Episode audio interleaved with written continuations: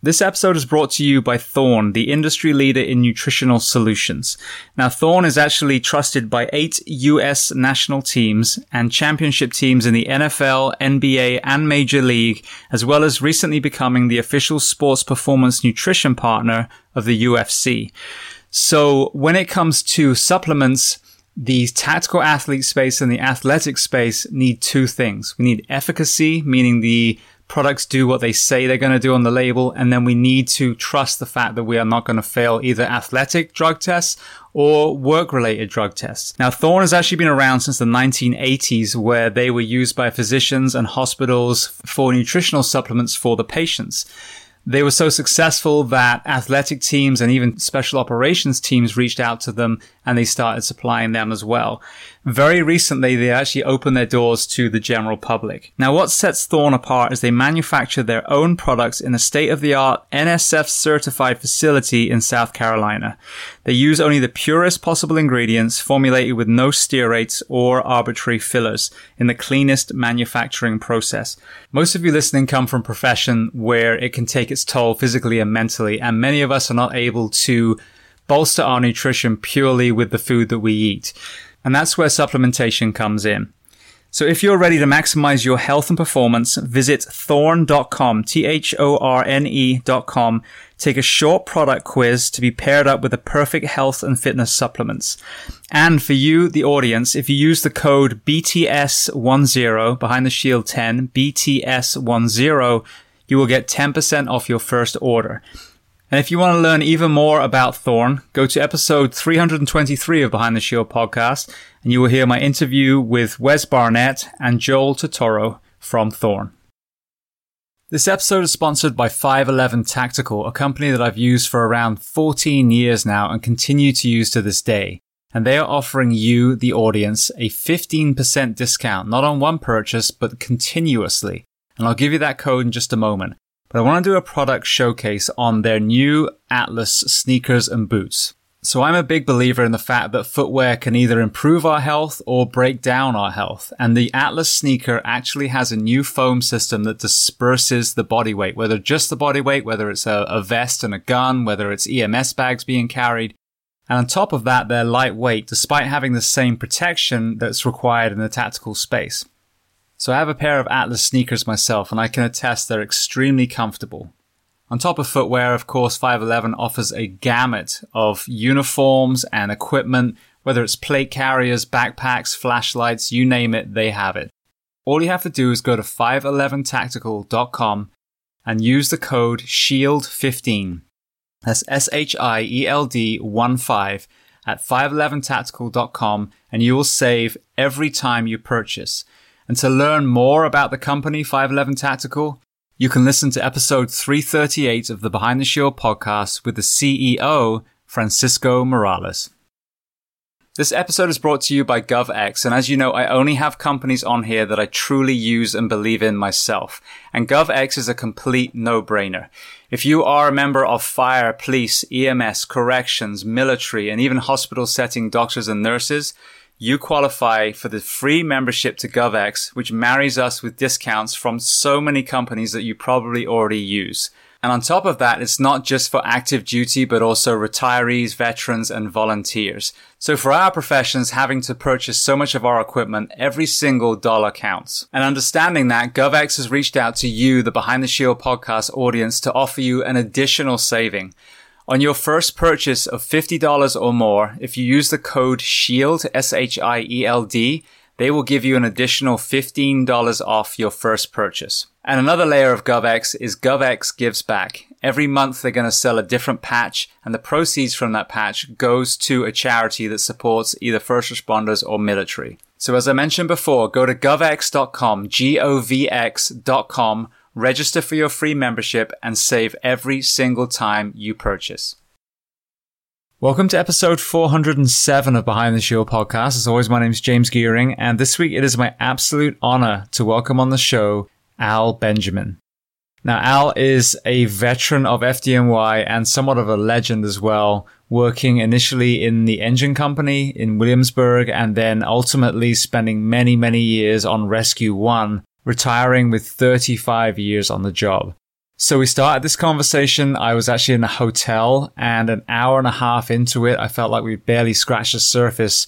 So we actually reconvened when I got back and did another hour and a half. So this is a longer interview, but again, when you sit down with someone with so much knowledge and experience, you don't want to rush it. So before we get to that conversation, as I say every week, please just take a moment, go to whichever app you listen to this on, subscribe to the show, leave feedback and leave a rating. Every five star rating helps elevate this podcast, making it easier for others to find. And this is a free library for you, planet Earth. So all I ask in return is that you help share these incredible men and women's stories so I can get them to everyone else who needs to hear them. So with that being said, I introduce to you Al Benjamin. Enjoy.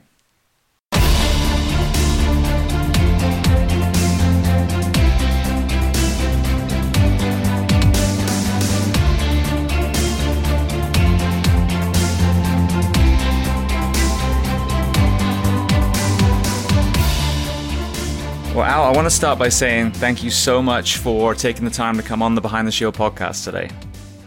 It's not a problem. When you talk fires, you talk me. Absolutely. Beautiful. So, where on planet Earth are we finding you today? I'm at home uh, relaxing. Fantastic. All right. So I like to walk people chronologically. So that seems to be the best way of kind of getting, getting the story out there. So starting at the very beginning, tell me where you were born and then what your family dynamic was like, what your parents did and how many siblings. Well, I was born in Brooklyn, New York. I have a large family of uh, 11 siblings. I'm in the middle. I have uh, two sisters older than me, and I have two brothers older than me. You know, my father passed away early in life. My mother raised us, and um, now I understand a lot more the things she was saying and doing for us. But I think she did a, a very good job. You know, she worked hard to you know to get us where we are today, and she always pushed education. So she raised eleven kids on her own. Pretty much, yes. That's incredible. Now, as you see with a lot of these these larger families, especially when one parent is lost, did some of the older siblings also kind of form some of the parental roles as well? Oh, without a doubt, we were uh, a close family, very close family. We did uh, everything together, even you know, go to the park, uh, basketball, handball, you know, and I called it, uh, you know, we definitely help one another. Brilliant. It was funny when when we talked the other day. Um, I mentioned I came from a large family, and then you told me that mine wasn't large because I'm one of five. so, well, you you talked about um, you know playing sports with each other. What were some of the sports that you loved when you were school age? Oh well, I I actually played high school uh, junior varsity basketball um, for my high school. Um, we played handball. We pretty much played all sports, but I, I kind of leaned towards basketball. And, you know, a few of my brothers um, was the same. So it was like three of us one of my older brothers and myself and one of my younger brothers. He was very good. Now, one I think one of the most interesting things to me of your early story was the um, the Vulcan Society. So, I've had some people on here that do you know very similar thing. They mentor in their communities. I've had um, one firefighter who grew up in a very very poor area in Orlando. Um, went ended up going to college and then came back and became a firefighter and now serves that same community that he grew up in. So, tell me about the impact of that society and and the fire service as you as a child. Well, when I was younger, um, the neighborhood I grew up in was, you know, pretty rough. We had uh, lots of fires in the neighborhood, you know, for different reasons. And um, there was a fire company um, not too far from my house. And what they used to do in the summer, they used to give picnics for the children in the neighborhoods. And um, you didn't have to bring anything but yourself. You know, they supplied all the food, uh, transportation, buses, and everything. They at the time, you know, I was a kid, and they were younger firemen at the time. And this is the things they do. They did, and um, I just observed that, and that kind of gave me an interest in the fire department that somebody cared, you know, so much to do that, you know, for the neighborhood. Yeah, I think I think it's just incredibly powerful. I know when they talk about policing, with some of the issues that you know we've seen, especially the last year, um, it seems like the the agencies that are doing it well, whether it's fire, whether it's police, are the ones that go into the community and, and, mentor the kids. I've got a friend, Chris Hickman, that lives in Ocala here, that started an incredible mentoring program. That again, same same as you just said, you just have to show up. They'll give you fire gear. They'll put you through PT. You'll do you know all these this fire trainings, and then there's even scholarships available at the end to go to fire school. So w- through your career, I mean, obviously we're going to go back and revisit your early life, but through your career, you know, wh- where have you seen that kind of mentoring have an impact um, once you became a firefighter too? Well, I, I when I first became a firefighter, on the, I worked in Williamsburg, and I pretty much passed on what was passed and given to me. You know, so I pretty much almost always kept the door up, you know, when it was feasible, um, you know, weather-wise. Um, and I had a relationship with the people in the neighborhood, the children, you know, he used to come and talk, you know, and, you know, ask questions, you know, which which I thought was very interesting because um, coming up, like say as a firefighter, I learned uh, something that um, giving back, and that's what those firefighters when I was a kid, that's what they were doing. But at the time, I didn't really know what the term was. You know, I think that's very important, giving back. You know, to the neighborhood, uh, to whomever really needs it that you can help. You know, uh, in any way that you can. Absolutely. Well, I, th- I think something that really resonates with me is you think of all the young men and women, and I, you know, obviously you've seen them in your career, I've seen them in my career, that found themselves down a negative path, whether it was addiction, crime, whatever it was. And you ask yourself if, you, if that person had had, you know, an Al Benjamin in their life, they had a mentor that showed them that they cared, that showed them that it was possible to be a firefighter in New York or, you know, Orlando or a police officer in Miami or wherever, that their life could have been different. They could have been an exceptional, you know, police officer, firefighter. So, you know, I don't think you can understate the power of, as you said, giving back and of being present in the community that you serve or the community that you live in. Well, you know what? They, um, they look at um, even though you know whatever the neighborhoods, they look at like positive sources or people. You know, to see me, you know, and I I weighed like 143 pounds, and I was like 26 years old, so I looked like a kid. And they used to come to me and say, you know, the kids in the neighborhood said, "How how old do you have to be a fireman?" You know, what I mean? because they thought I was like, you know, a real young kid. You know, so and that's how they start the questions and then you get them into talking you know about other things they'll ask about the boots the hoses you know eh, you know the helmets and you know you'll get them into talking about it and that'll get an interest in them you know the smallest things will get them interested Absolutely. Well, with yourself, when you were younger, obviously you were exposed to to these firefighters that you were being, you know, brought into into their groups. Um, at what age did you decide that you wanted to become, become a firefighter yourself? Well, I, I, I, I didn't. What I, what I was, uh, what I was taught was, um, take tests, uh, become a civil servant, right? So I was actually on the police, um, the correction, and the fire department lists at the same time. You know, and that's so I had a choice. And I, um, and if you hear me speak anywhere, at the time, I wasn't like a gun person. So that kind of steered me towards the fire department, you know? So that was one thing. And, you know, I just started, um, I started taking classes, and some of the classes were taught by firefighters, you know, that was on the job. And like I said, at the time, they were young guys. You know I mean? So you're kind of interested when you see a young guy, you know, with a great career or, you know, explaining, you know, the job and stuff to you. So um I, I can't really say what age, but I know when I got old enough and I got on the list and I got called, I was ecstatic. Now you, you I, when I go ahead. I'm sorry, Al. Just just to, what just to kind of tack on to something you said. So you said that you weren't a gun person. Was that because something had happened when you were younger that turned you off guns, or you just hadn't been exposed to them and didn't feel comfortable with them? No, I just uh, it just wasn't an interest, you know, to me. And you know, I guess probably just the way I was raised, you know, by my mother.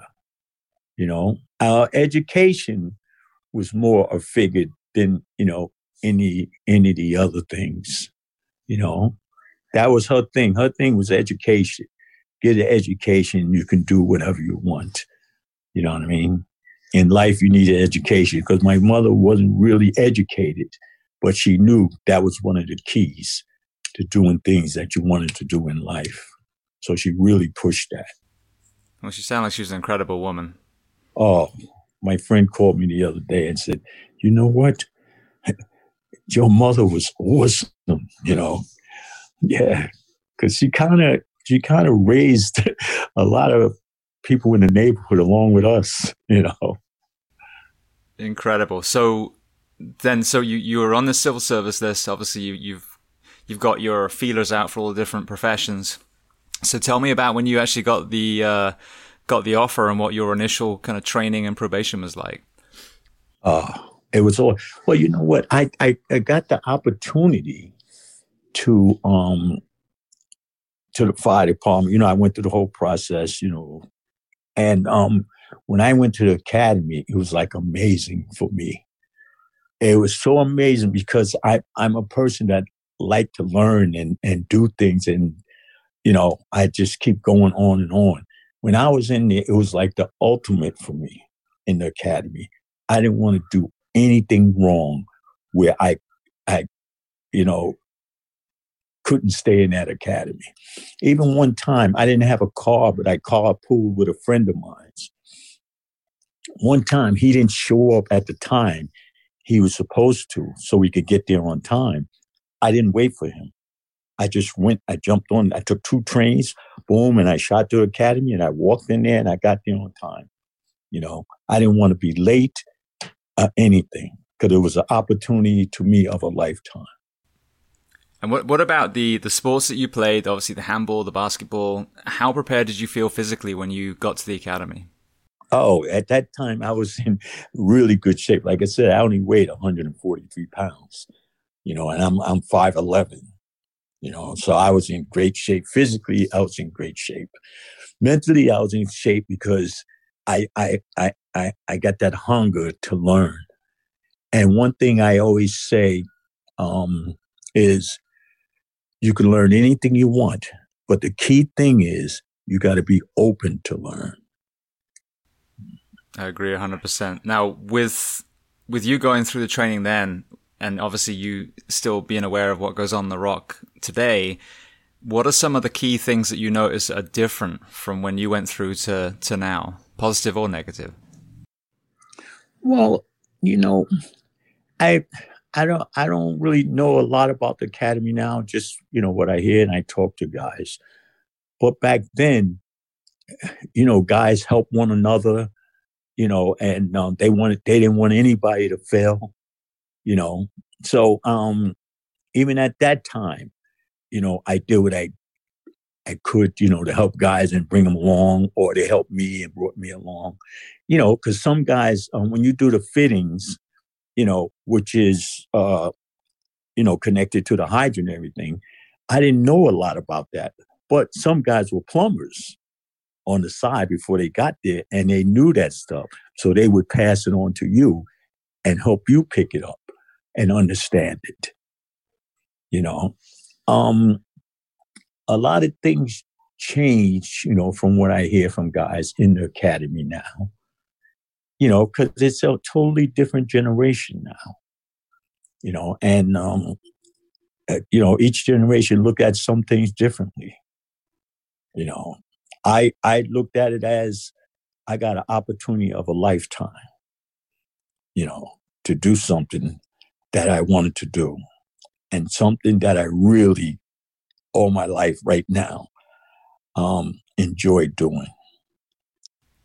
Beautiful. Yeah, I think that's that's what's needed now. You know, I think that there's there's a lot of people focusing on on the negative, you know, and we, and there are so many beautiful people out there, so many tight knit communities, and you know that that selfishness, I think, is sadly what gets a lot of the attention that we see on, on, the news. But just like you said, I had a similar experience in my fire academy. That was only 17 years ago but yeah, there, we were all, all, you know, walks of life, all colors and creeds. And there were a couple that, you know, just didn't have that desire, just as you mentioned, you know, to, to truly want to be a firefighter. But the rest of us helped each other. You know, we all had strengths and weaknesses and it was awesome. And, and pretty much that entire group graduated at the end. So I think that's a huge takeaway from your experience. Well, I have a saying that I use for myself is that um, when you were talking about, you know, all different walks of life, race, creed, and that, right? My thing is that um, the fire department, to me, is a world within our world. Uh, I say the only difference that I see is in the fire department, we make it work if you understand what I'm saying. Yes. You know, because we come from all walks of life, all creed, but we make it work. No firehouse is is just a group of best friends. You know, there are personalities that, that bang heads with each other, but like you said, we understand the mission and the mission is to, to help those, you know, the people that need the help. And, and to me, there's no better illustration of the ridiculousness of not being part of a team, whatever your background, whatever your beliefs, is throw your gear on and go into a fire. Okay, point to me the, the Catholic, the black guy, the gay woman. You know, I mean, you just, you're a bunch of firefighters, but what you can tell is the bad firefighter and the good firefighter. And that's it. That's the only prejudice that I think should exist in the fire service is the ones that can and the ones that can't. Well, I always say, this is funny. I always said there's a position for everybody in the fire department right? If you don't want to go fight fires, they do have, you know, headquarters. They do have the fire academy. So there's places, you know, for you. The thing is, you have to know your place. You Absolutely. Know? Yeah, you could be a firefighter and you know, you don't want to fight fires. There's a lot of different avenues in the fire department. But they call they don't call it firefighter for nothing. you know. Yeah, well, it's funny because in you know the other thing I think is is hilarious, but in in Florida, I think a lot of states they call our training at the academy minimum standards. So it's labeled right there for you. Like that's the the worst you should ever be in your career is the day you step out of the academy. Not you haven't peaked physically. You know you should be. That's the key to the lock, and then you have the rest of your career to improve on the tools that they've given you. Right. Well, academy is just to me and and the basics you know they're teaching you basics because it, you know back when i started you know you learn the basic in the um in the fire academy and when you went into walked into the firehouse, it's okay now you're going to learn the job you know because you at you know academy they teach you like one two three but when you get out there it may be three two one you know when you go to a fire, it's you know there's there's things that weren't written. You know what I mean? Like even you know um you know certain firehouses and you know you make a tool that fits the neighborhood that you work in. You know, you don't learn that stuff in the fire academy. You know. Were you surprised? Because I certainly was that when you got out into the real world and actually were riding a, a rig, how much organized chaos Fireground actually was because it's so orchestrated and rehearsed in you know in in the academy, obviously. But I was blown away at just how you know, I mean, these were all skilled people, but you know, people were tripping over and slipping, and you know, I, I remember trying to pull a fence um, down because there was a car on fire the other side of the fence and the, the, gate was locked and ended up with the fence on top of me on my back. you know, so. But, but, you, you know what? One thing, um, in academy when I was in there, it was really a little different from what you're saying. The reason I'm saying that is because somebody was smart enough not to have like career academy you know, officers and lieutenants and firemen. They used to pull guys from the field to teach. You know, you understand? And and that helped a lot because you were getting stuff, you know, from freshly from the field. So they would throw their little, you know, do's and don'ts in there and, you know, little things. They used to throw stuff in there that you go like, oh, you know, uh, this is stuff that you're going to run into in the field, you know. Yeah, no, absolutely. Uh, it's funny. I remember there, there were some people that taught us that were fantastic, and there was some others that we revered as brand new, you know, academy recruits that I right. worked with later on my career and realized, okay, maybe you weren't the best person to be teaching at the fire academy. So yeah, we had a whole a whole mix of, of of both. You know, like you said, people that were probably best just teaching, and people that were really walking the walk in the fireground too. Right, and then you got people that want to teach and you got people I call it want to hide. you know, but I prefer you if you don't want to fight fires in the fire house or the fire department. I prefer and I respect you for going and being a career fire academy guy.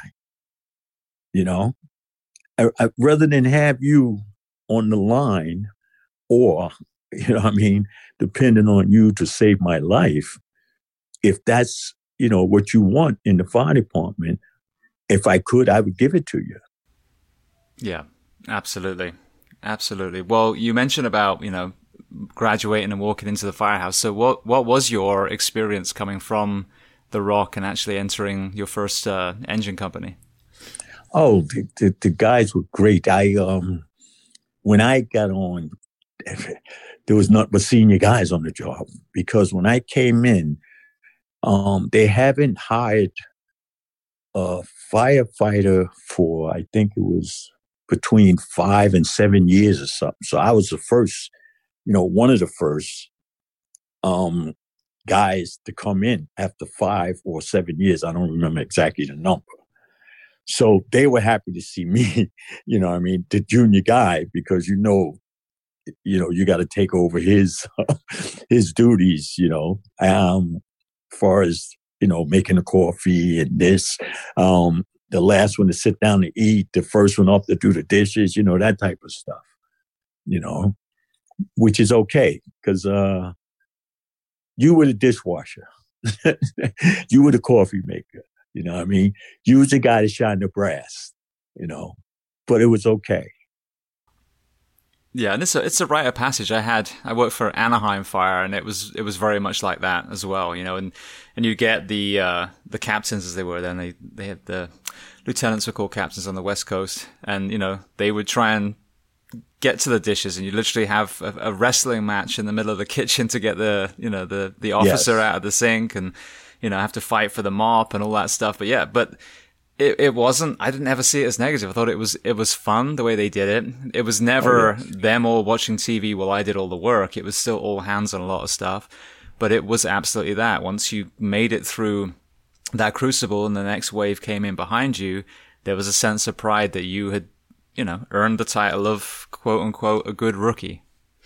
Well yeah it's a it's the whole thing is uh you're being indoctrinated the whole process, you know. And um, somebody told me one time, they asked, they go, well, whoa, you know, they got into these things that I don't get into. They got to, well, why you got to wash the dishes? I go, wait a minute. I go, you don't understand. they've been washing dishes, the junior guy, before I even existed. you, know, you know, I say it's my turn. you know, that's it. Because as guys came in behind me, I helped them out, but it was their turn.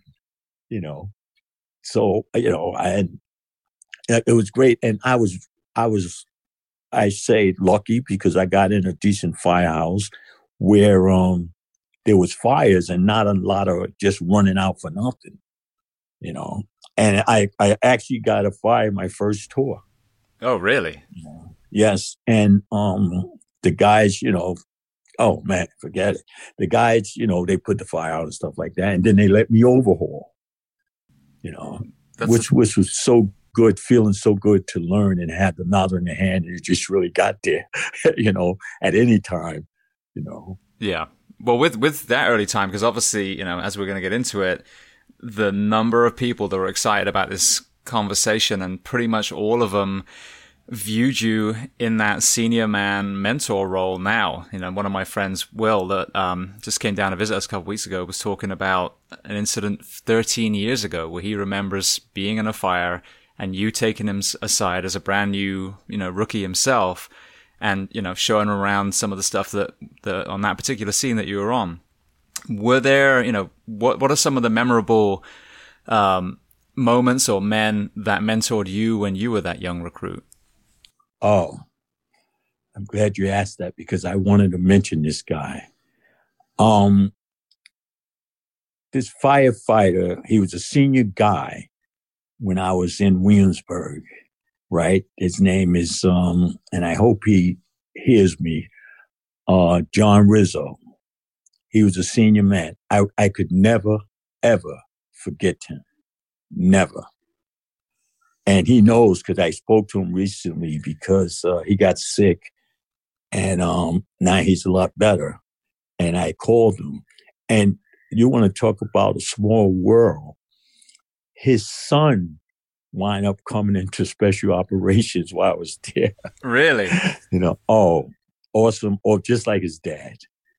Just like his dad. He, he was, oh, he, to me, he was the ultimate senior man at the time, you know. And I even told him when I spoke to him, I said, John, I owe you a lot because I learned so much from you as a senior man. Um, it's one major thing was respect. You know I mean? Respect for, you know, each individual, you know, in the fire department and, you know, in the firehouse, I should say. Um, oh, John was an ultimate senior man. And I took a lot of the stuff that he gave me and taught me, and I use it as I came up to be a senior man. Now, what were some of the the things that set him apart from you know other men that I'm sure you admired as well, and also what were some of those those kind of takeaways that you still use to this day? Well, that's the one one of the main things I was saying, like respect. You know, um, you respect um, him. I mean, other firefighters, and they respect you. You know, um, if things kind of um, like if two firefighters, you know, got into any type of verbal thing, you know, John would come down and, okay, what's the problem? And he would said, okay, that's an easy one. We can take care of that. You know I mean? like that. And another, this was another key thing was John took his stuff in the firehouse because I learned that there's the officer, the captain, there's all the lieutenants, and then there's you.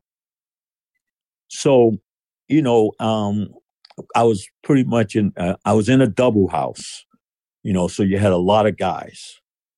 So, you know, just life problems come up and, and, you know, things come up in the firehouse and John would just take care right there on like the apparatus floor and didn't let it get upstairs to the captain because he always said things like, um, you know, well, the officers to, you know, rather than five guys come up there with a problem, um, you know, you got one guy, the senior guy, to come and talk to the officers. instead of five different guys come and tell the captain or the lieutenant the same thing. You have the one senior guy come and speak to the captain or the lieutenants. And I really like that, you know. So you try not to get let, you know, I you could say minor things get upstairs. So if you got 10 guys with 10 minor things, there's 10 problems that shouldn't get upstairs to the officers. So he would solve it down on the apparatus floor or in the kitchen, which I really liked. Yeah, I think that's that's huge and something I've seen in you know, I ended up working for four departments because geography took me to the west coast and then back to the east.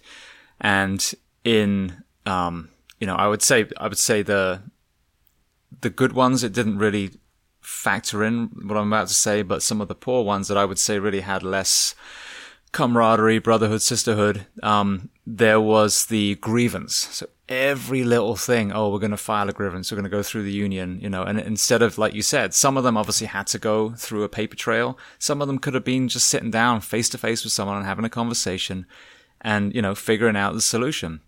But I think there was in, in those places an abandonment of human communication almost to, to me because there's a lack of courage because you you know it, it can be uncomfortable talking to another man or woman about an issue that you have. But once it's done it's done. But if you don't say anything and just file paperwork it's never really you know addressed properly. Right right. Well you, you know before I, this is just you know me. I think before any paperwork or anything leaves that firehouse it should be brought to the senior guy because the fire department, I just found out in the firehouse, the average thing could be solved right there. You know, like you said, there's different personalities. There's always going, I call it bumping heads. There's always going to be heads bumping. But then you'll find out that, uh, oh man, I didn't mean to bump your head. You know what I mean? you know, so that's, um, that's fire, part of the fire department. You um, you got A personalities. yes, you do. you know? And I hope everybody know what that is. If not, I like I tell my daughter, Google it. Well, you mentioned the senior man, senior man role, and again, you know, we're kind of jumping ahead to further in your career, but what I've seen in in my very short career compared to yours, um, 14 years actually, you know, on the fire service, but was in this environment, in these specific departments that I work for, there was a kind of push to promote. Sometimes it was purely financial because some of these places were very, very poorly paid. Um, so there was that kind of invisible hand driving people up the career ladder. Um, you know, obviously there's other reasons for that too, but it, it seemed like there weren't many men and women left in the firefighter position to become the senior, like, you know, literally some of these senior firefighters who had five years on. So, you know, what have you seen, you know, as, as you've traveled to different departments and, and how, how would you instill people to, if they if they don't have a burning desire to promote to stay at the firefighter level. That's what I I retired as a firefighter after 14 years, but I jumped around, so I wasn't in, in that one department. But what would you say to people that you know were kind of felt the push to promote, but wanted to stay in that position and, and just be a really really good firefighter? Well, it's all right. It's all right. Um, if you have the desire, you know, to move up in ranks you know, if, if that's what you want to do, it's okay. I just look at um, your reasoning. You know, sometimes financially people have to do it, you know. But one thing I instill, you know, because I go around, you know, I'm in West Virginia, but I go around to different states, Maryland, Virginia, and I speak about uh, this subject. And, and that's exactly what's happening down here is um, guys are getting promoted or junior guys. What I call them is, and, and when I talk to them, I say these exact words. I said, what I call you guys is junior senior men. That's what I call them. And I tell them, I said, I call you guys junior senior men. and I say that um, there's more to being a senior. I man, I got to say this too before I keep saying fire. Man, um, I'm I'm I'm older, and I came up saying fireman. I don't mean any harm to anybody. Um, I'm um know that the uh, word uh, or the name is firefighter, and I'm working on being politically correct. So don't anybody get mad at me about saying fireman. yeah. So I had to say that. So to clarify, because we know we have uh, women on the fire department too. You know. Julie so I wanted to, yes, I wanted to clear that up. You know. But when I go speaking, like I said, I call them junior senior man. See, and I learned, you know, not, you know, just my in my head, but I learned from other senior other senior firefighters. And see, I use that term. Um, you're, so, you're already progressing. yes, yes, I'm learning. Um, that it's more to than just a time in a firehouse and time on the job of being a senior. See, a man, there's a lot more to it because um, you got to have knowledge of the company, of the tools, you know, of the working of the fire department, the working of the job, um, you know, uh, different building construction, and it's going to what neighborhood you're in, you know, because when a junior guy come to you and ask you questions, you know, it ain't going to look good as a senior person not having the answers, you know, to some of the questions at least, you know, and uh, junior, uh, here I go, firefighters, they come to you sometime with personal stuff, family stuff, you know, you got to be able to help them out with that too. So you're a counselor too. You know what I mean? You're not just a guy that uh, I've been on the job 15 years and I've been in this firehouse 10. You know what I mean? That don't have the answers for these junior firefighters. You know, when they come to you with different stuff, you know, it, even though it's the, the firehouse or the fire department, it's still life you know, with life with life terms and life problems. Yeah, because we're human beings, we're not superheroes. Yes. Well, mentally, we think we are. yeah, and that's the thing. I think we have to catch ourselves. But I mean, you're absolutely right. I think that's something that's really finally getting some light shone on it is, you know, the, that human element is so important that, yeah, the skills, you know, taking a door, all these, these, these, uh, tools that we have in our toolbox are invaluable but there is a human element that is often brushed under the carpet, which is, you know, we have some of these horrific calls and, you know, maybe the victim in that particular one looks or is the same age as your child, your mother, you know, whatever it is. And I think absolutely as, as a, a mentor, you have to be thinking about the, the emotional health of your men and women too. Yeah, oh, definitely. Uh, definitely. Well, you know, that's really big now too you know, because um, I see it now that even um, when you have a fire and there's a loss of life, see, I'm not saying it's so easy to deal with, but if I dealt with it 10 times and this is your first time, uh, you understand? Yes. So, you know, I might have a little better understanding of kind of how to deal with it deal with it than you do.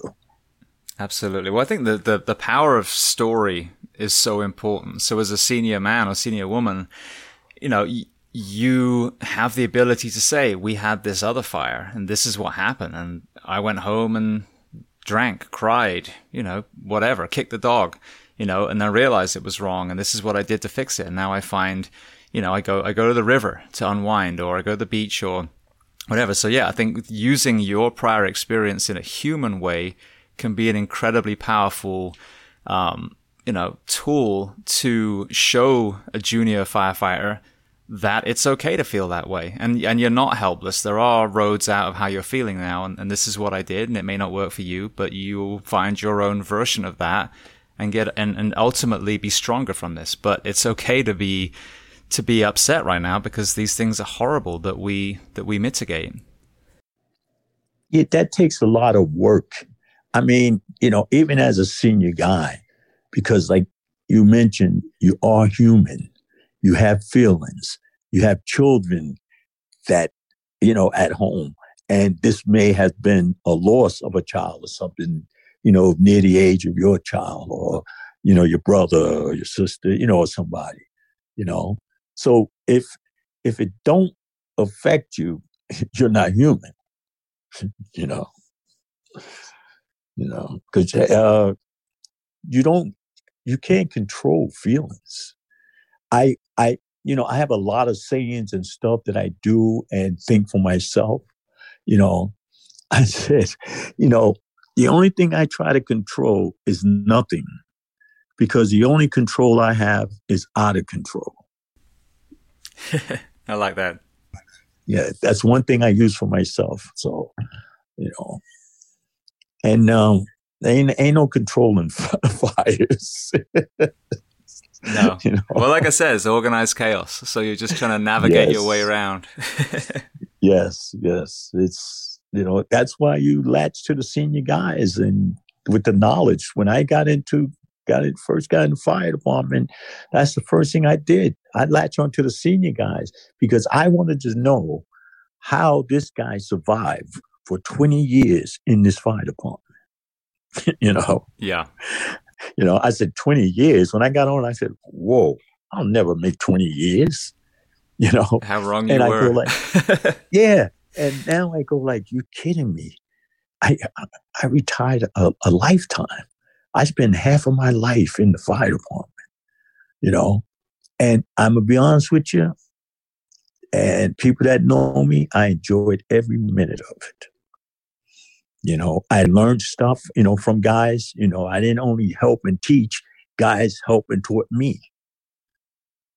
You know, um, I, I, I, this guy, if he listens, he'll know. Um, um, up in New York, I built a deck in my backyard, and it was twelve by twelve by twelve by twelve, a monster. And um, my wife go to me, Where'd you learn how to do that? I remember when you couldn't even tie your shoes. so, so, and that's where I learned that stuff. There was a guy that built decks, and um, I had the concept of building construction, you know, and he just drew it on the blackboard, and I go, ah, okay, you know, and everybody said, yeah, yeah, you know, if you want help, you know, I'm the just type of person. I just take my time and um, like Frank, Frank Sinatra, my way, you know. well, you, well, you you had a 35 year career, so you know before we get into you know Williamsburg and then Rescue One, when we're still on this subject, what when you look back wellness wise, whether it was your physical fitness, whether it was some of your you know spiritual emotional practices, what are some of the tools that you think worked for you to enable you to be you know have such longevity and such a you know a harsh career? Well you know i think i gotta i gotta give it to to start off like my upbringing. You know um i especially today i know that i owe my mother so much you know, I owe her so much because she made me the person I am today. You know, and that's where it started with me. But then when you get in the fire, like you get in like the fire department, you come up and you realize that is a very physical job. You know, so now you can't, and you don't want to weigh 300 pounds and try to do that job because you know what the result's going to be. But not only that, I was a kid. you know, I mean, I was 26 years old. I was um, 143 pounds, you know, and it ain't like my mother didn't cook. Forget about it. you know? um, so, playing the basketball. So I was I was physical. I was I was I was ready. You know, so I I could because out in uh, Williamsburg where I started at, there was six story walk ups. There was no elevators. Not in these buildings. They were, most of the building was six story walk ups. So I remember one time I um because at that time they only use um two and a half inch hose with the brass nozzle. So I remember stretching a second line and um I, I walked up, I got up to the sixth floor and my arm where I had my, my folds was numb. so when I got up there, they go, Oh, we won't need this line. I go, Thank God, because I can't even raise my arm. you know? so those kind of things let you learn and you say, Well, I gotta be in better shape. You know what I mean? Yeah, absolutely. And, and, yeah, so you start learning from I'd say uh, mistakes you know what I mean? Like that. But like uh, the key thing, I think I was a kid, you know, and as a kid, you know, there was no stopping you, you know, physically, maybe mentally you, you were a little messed up, but then I had the senior guys to help me out with that, you know. And I, I like I'll say it again, and I always say it, and I'll keep saying it. The key is being open to learn and being open to things.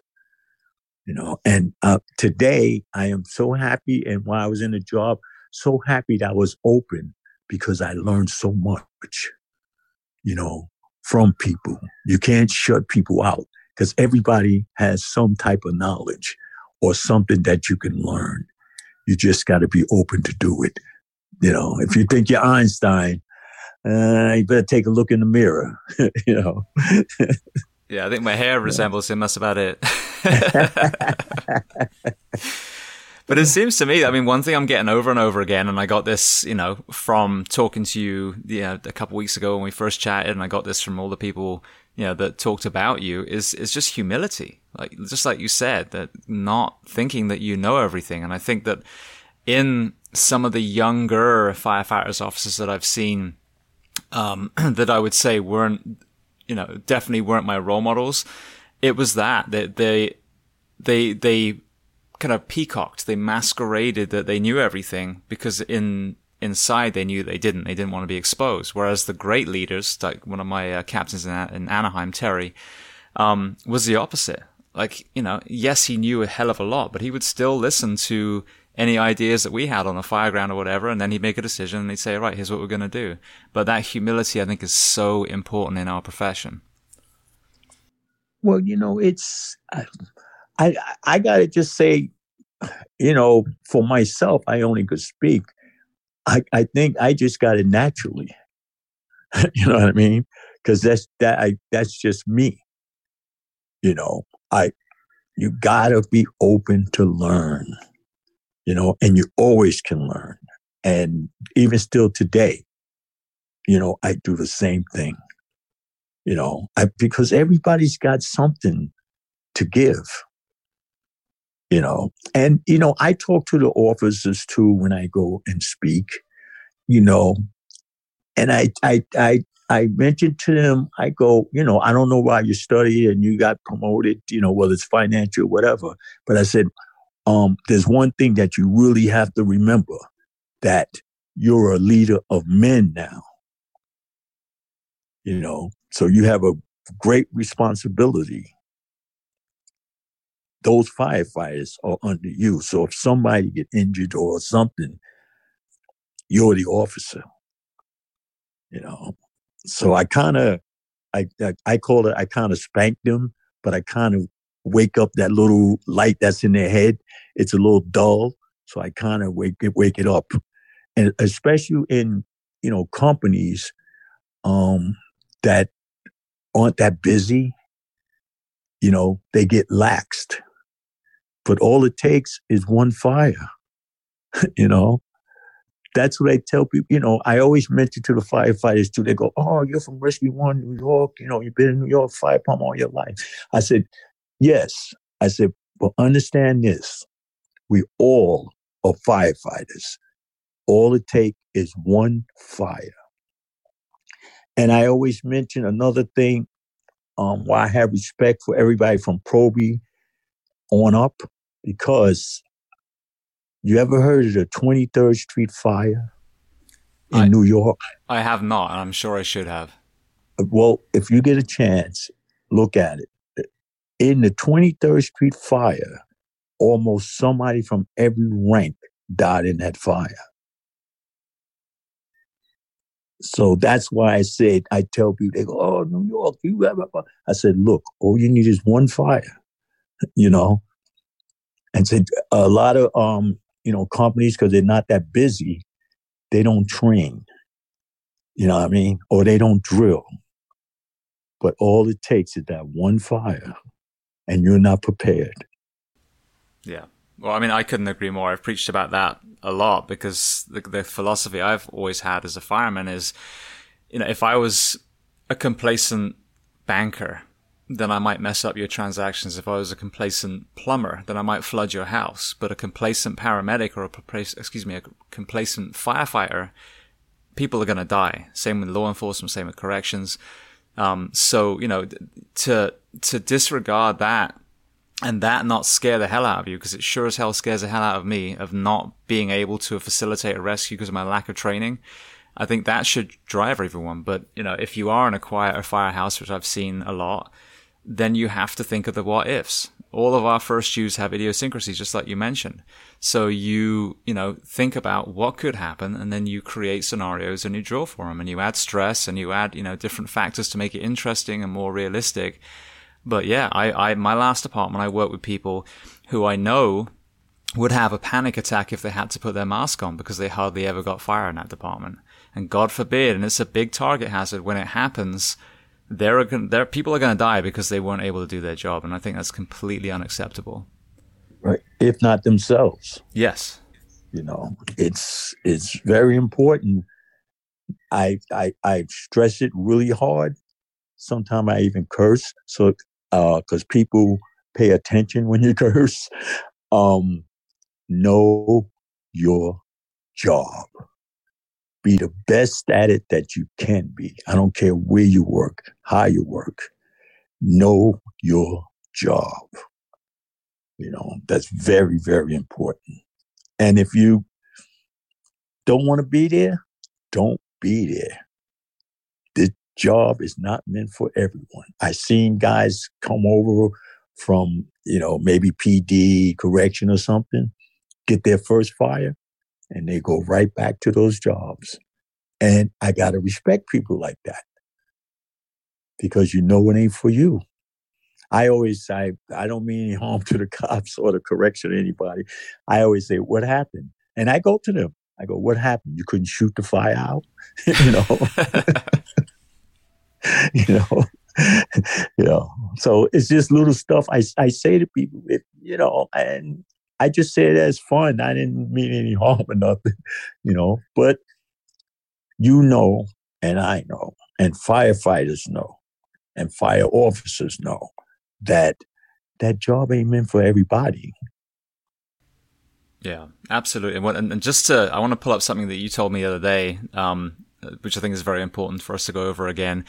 So you have, you know, a lot of people that just found themselves falling to the wayside a little bit, whether it's skill, motivation, training, fitness, you know, body weight. Um, and I, you know, I think the whole point is to create an environment for people to thrive. And if these people are willing to put the work in to get them back to where they were, there's that other percentage, the small percentage, just like you said, need to go to fire prevention, to you know Q and A, to you know maybe transition completely out because when they're held, you know, in the crucible, they're not able to do the job. But you were, you know, you were telling me the other day about, say you have, you know, a Proby and they're not able to get it immediately, you know, and some people would, would write them off, you know, right off the bat. You know, what is your mentality as far as um, being patient and, and giving the men and women time to learn these new skills?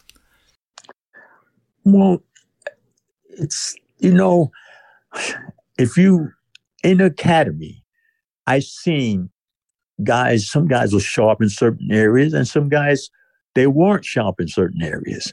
So everybody needs a little fire, like, uh, you know, like struck under them. You know, I needed help. I got help. But you got to be a, a, a person, when you're talking about humility, to ask for help. Don't go through the whole academy. And then when it's time to take the final exam, um, whether it's physical or, or written, and you don't know the stuff that you could have asked somebody and learned, you know, in the so many weeks that you were there, you know, it, that's what I, I, look at. If you need help in an area and you're in the academy or where the firehouse or whatever, ask for help. Pull somebody that you feel comfortable with. Um, most of the time, the senior guy is good. You could go to him one on one and say, "Look, you know, I don't understand. You know, the four to one. You know what I mean? Or you know, uh, uh you know, or in any area, you know, I don't really know how to use this Halligan for um, outward open doors. I, I'm pretty good with inward, but I'm not sure about outward.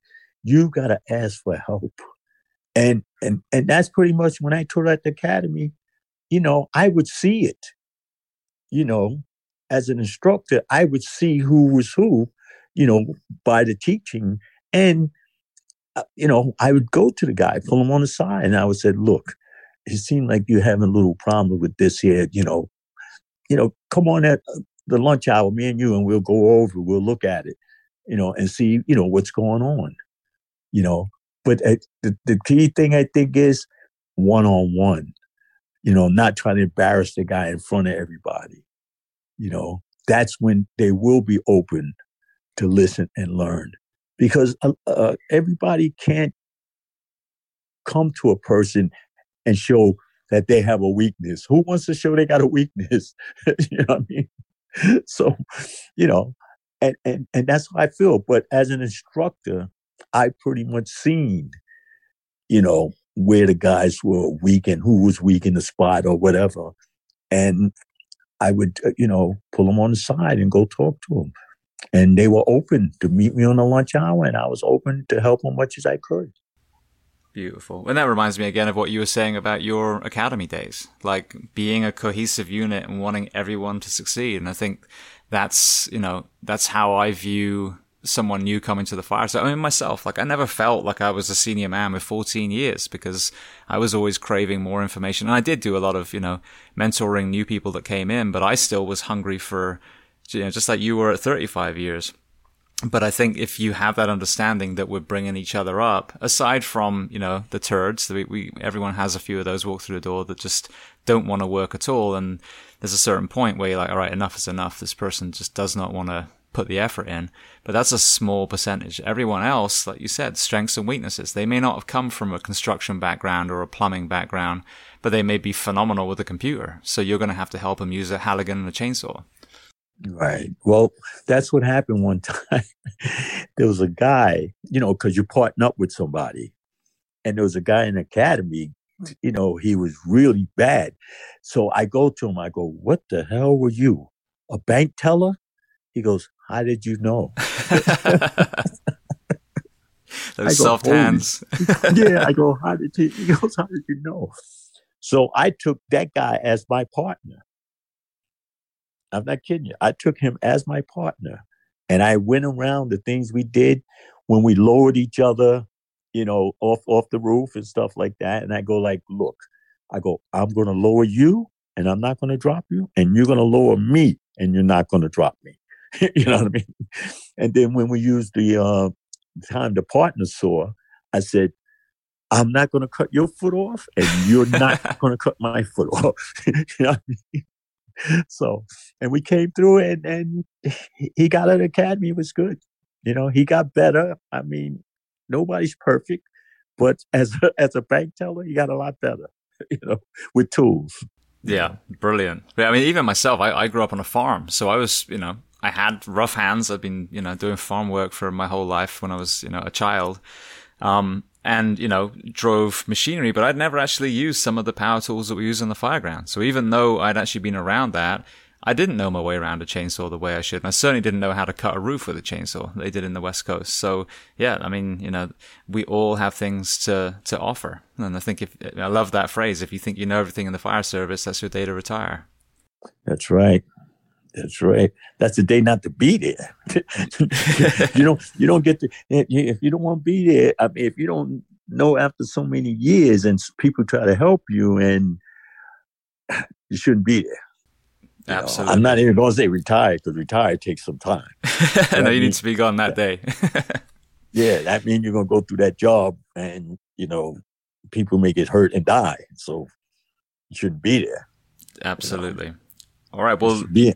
You talked about Williams. I'm sorry. Um, you talked about Williamsburg. I'd love to transition into um, what made you decided to, you know, head down the rescue road, and then again your journey into that company. Well, I was in um, I was in Williamsburg for like 15 years. I did a few years in the engine. Um, then when they stopped giving me the nozzle, I knew it was time to go. so what I did was I, I transferred to the truck, uh, and the truck work was really good, which I liked a lot because um, it makes you think, you know, because a lot of positions you got to go and you're on your own, you know.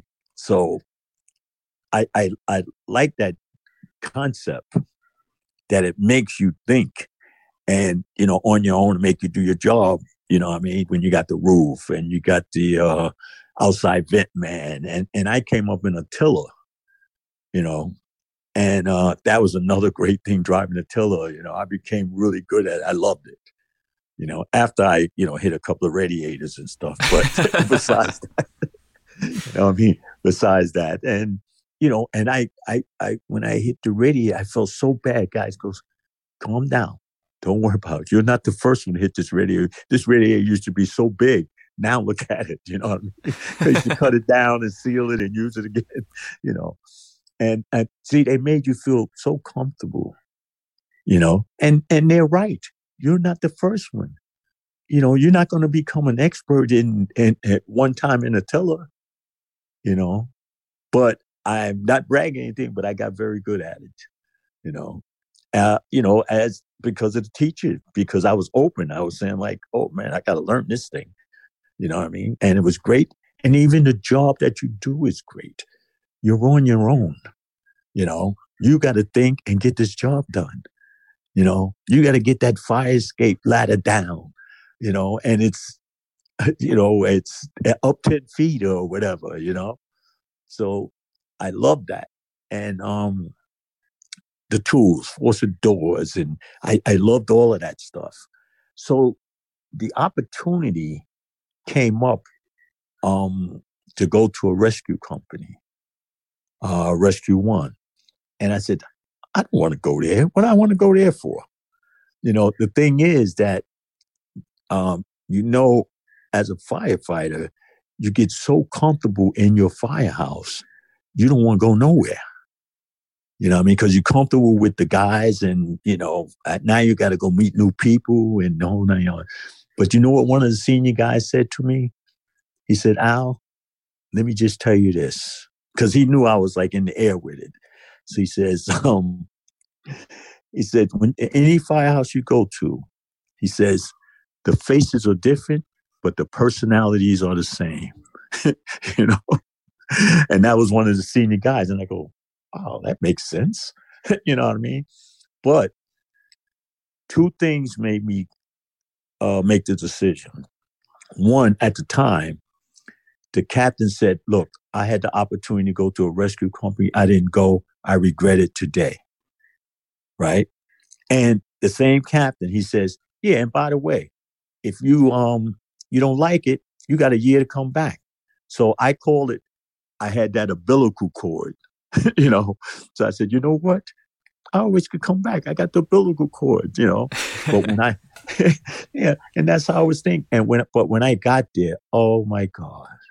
Oh, oh, I saw the tools. I say, they got these tools in this job. They got these tools. They do this. They do this. They do this.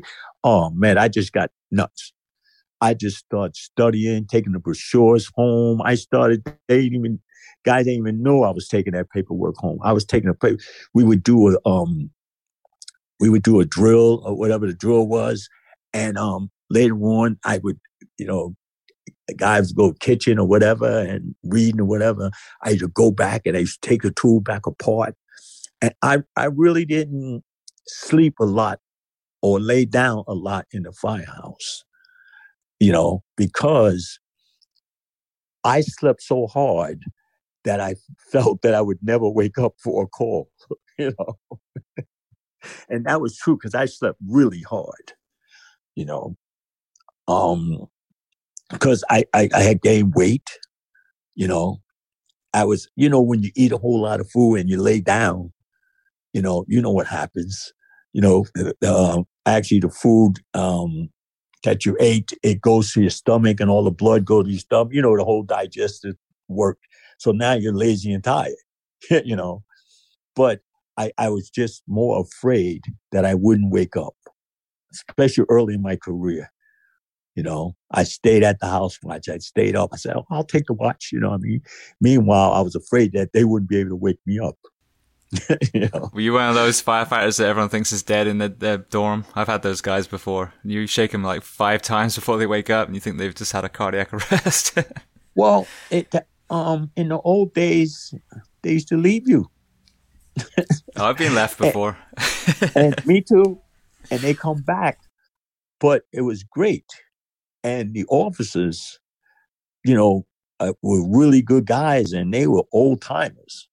And they used to call you out, and they call like a roll call, and they tell you, they go, look, you hang out with the, you you hang out with the boys, you get up with the men. you know, and then you would get um you would get like a, a, a little spanking. You would do late watches, like you know, three to six, you know, for whatever time he picked, you know. But you were you were happy that you. I was happy that you didn't get fired. you know I mean, for not doing your job. Yeah. You know, and um, that's how I, I wound up in Rescue One. You know, I went there at the time. Uh, you had to have 10 years in a busy company and you had to have a, a, a specialty, a skill. And today you submit um, a transfer, CD30. Back then, you did a resume.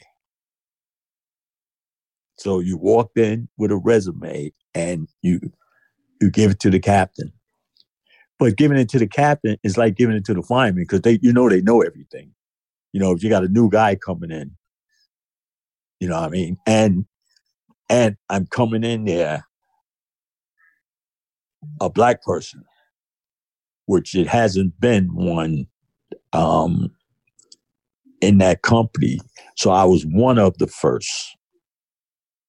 So even the captain, and I understood afterwards, um, he says, you know, there's, you know, never been, you know, a, a black man in the company.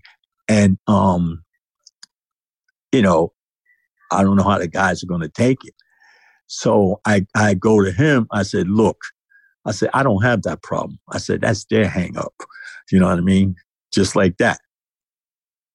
And um, over the over my career being in Rescue One, I found out that the captain was really questioning me where I stood with that stuff. It wasn't the guys. You understand? Yeah. Yeah. That's what that was. He was checking me out where I stood. You know, but it took time, you know, being on the job. But um the guys the guys were great. The guys, they got down there, they were teach, they were willing to teach you everything, you know, and I worked with some fantastic guys, fantastic. And again, there were a lot of senior guys. So there was a, there was knowledge in that place like out of this world. Still today, I call, when I call um, Rescue One, the guys, I call them the thinkers, you know, because they're always, that mind is always going. They're always thinking, you know, from uh, making tools and jobs and, oh, oh, awesome, awesome, awesome. And I'm still in contact with a lot of them, a lot of them. And I heard that you know Kevin Shea. Um, well, I know I know of him. I would love to get him on the show, but yeah, I mean, I'm very familiar with the iconic picture of Kevin hanging from a rope. Well, I know Kevin very well. Matter of fact, he just called me the other day. Um, I actually gave him a, a Rescue One hundred anniversary uh, book. You know, uh, this was a few years ago because he had retired and he lives up in Montana you know, but I went to uh, FDIC and he was there and I gave him the book. Um, what a guy. The day of the first time, um, you know, incident at the World Trade Center in the uh, garage, right? Um, was on a Friday. I remember it perfectly because Kevin Shea came in and he relieved me that morning. You know, and, and but I had known him because he was um, in the next company from me in Williamsburg before he went to Rescue. Oh, so you both had the same journey. Yes, yes. Kevin is a sweetheart. Mm-hmm. Kevin is an amazing person. You know, I, I you know, I, I was going to, I, I got to say this. I work with some of the greatest guys in the New York City Fire Department. And the reason I, I'm not giving names because I may miss somebody. And not only that, it probably would take us two or three days for me to get through the names of the guys that I work with that in the New York City Fire Department. Well, one of our mutual it, friends is uh, John Walters, who I had on the show too. Were you there when John got hit? I was at John. I John worked together. Um, oh, and Michael Shunk is the second person that was standing there talking to John. You know, I still talk to Mike, not that often, but I still talk to him. But um, yeah, that was a real bad tragedy because they were young guys. You know, they were young guys, and uh, you know, I I hate to say this type of stuff, but this is just my thinking as getting older and learning, learning, still learning. Um, my term for me is life on life terms, not on mine. You know, you understand that? Yes, sir. Yeah. That's how I kind of look at life. So even when something happens to me or something goes down or whatever, I go, it's not on my terms. You know what I mean? Because if it was on my terms, it'd probably be 10 times as worse. you know I mean? you know, um, if you ever hear me talk, I, I, what I do is I have a lot of sayings and things that help my life and help me along you know, through life. And I pass it on, you know, uh, best I can. If you don't listen, you don't listen. But one thing my mother said is that life is a cycle, right? You know, it's going to uh, uh, it's going to come back. And my proof and the the thing I use for that is I tell people I go, yeah, remember when I was coming up, it was bell bottoms, right? I said, now y'all just call them flares and boot cut. you know what I mean? Yes. It's the same. Yeah. So that's where you see the life cycles right there. I just try to give them the simplest example. But if you look at it, it's true. Now you call them you call them boot cut and flares, but they're just a form of a bell bottom. Absolutely. The kids now are literally wearing the same things that I wore when I was, you know, a teen or a young teen. It's it's it's bizarre. It's literally done full circle in I don't know what, 35 years. Yeah. And well, I I collect antiques. So I see, you know, um the thing is, I got stuff, antiques that's worth more than it, the, the thing they have today. You know what I mean? I'm saying like, wait a minute, this is old. Why is it worth more money? you know what I mean? I have, I don't know. Do you know what a Victrola is? Um, I do not. Okay, you'll know when I tell you. The Victrola is the old record player with the big speaker come off and you wind it and you play the records. Okay, like a gramophone? Yeah, but this is, yeah. But uh, I have one of those. Old, very old. I don't collect antiques to sell. I like old stuff. You know, I'm old now, but it's okay. but it's okay. I tell people, I, I usually, I, I, I make it work for me because if I don't remember your name, I go, oh, don't worry, I'm old. My memory's going back. there we go. Life on your terms. yeah. yeah, yeah. You gotta, you gotta make things work for you. You know, but um, get back to the fire department. I tell you, ultimate. I love the job. I love firefighters, and I had a ultimate career in New York City. Ultimate. You know, and what I do now, which for a few years I just didn't do anything. So now when I'm down here, I go to different firehouses, you know, I'm being invited and um, I go speak because I realize in my own head that if you have knowledge and you don't pass it on, it's useless. You know, so that's what I try to do. The little bit that I know, I try to pass on to other firefighters. I you know, it. and fire fire officers. Well, that's that's what's interesting with our retirees, and I had um, I think it was Walt Lewis um on the show one.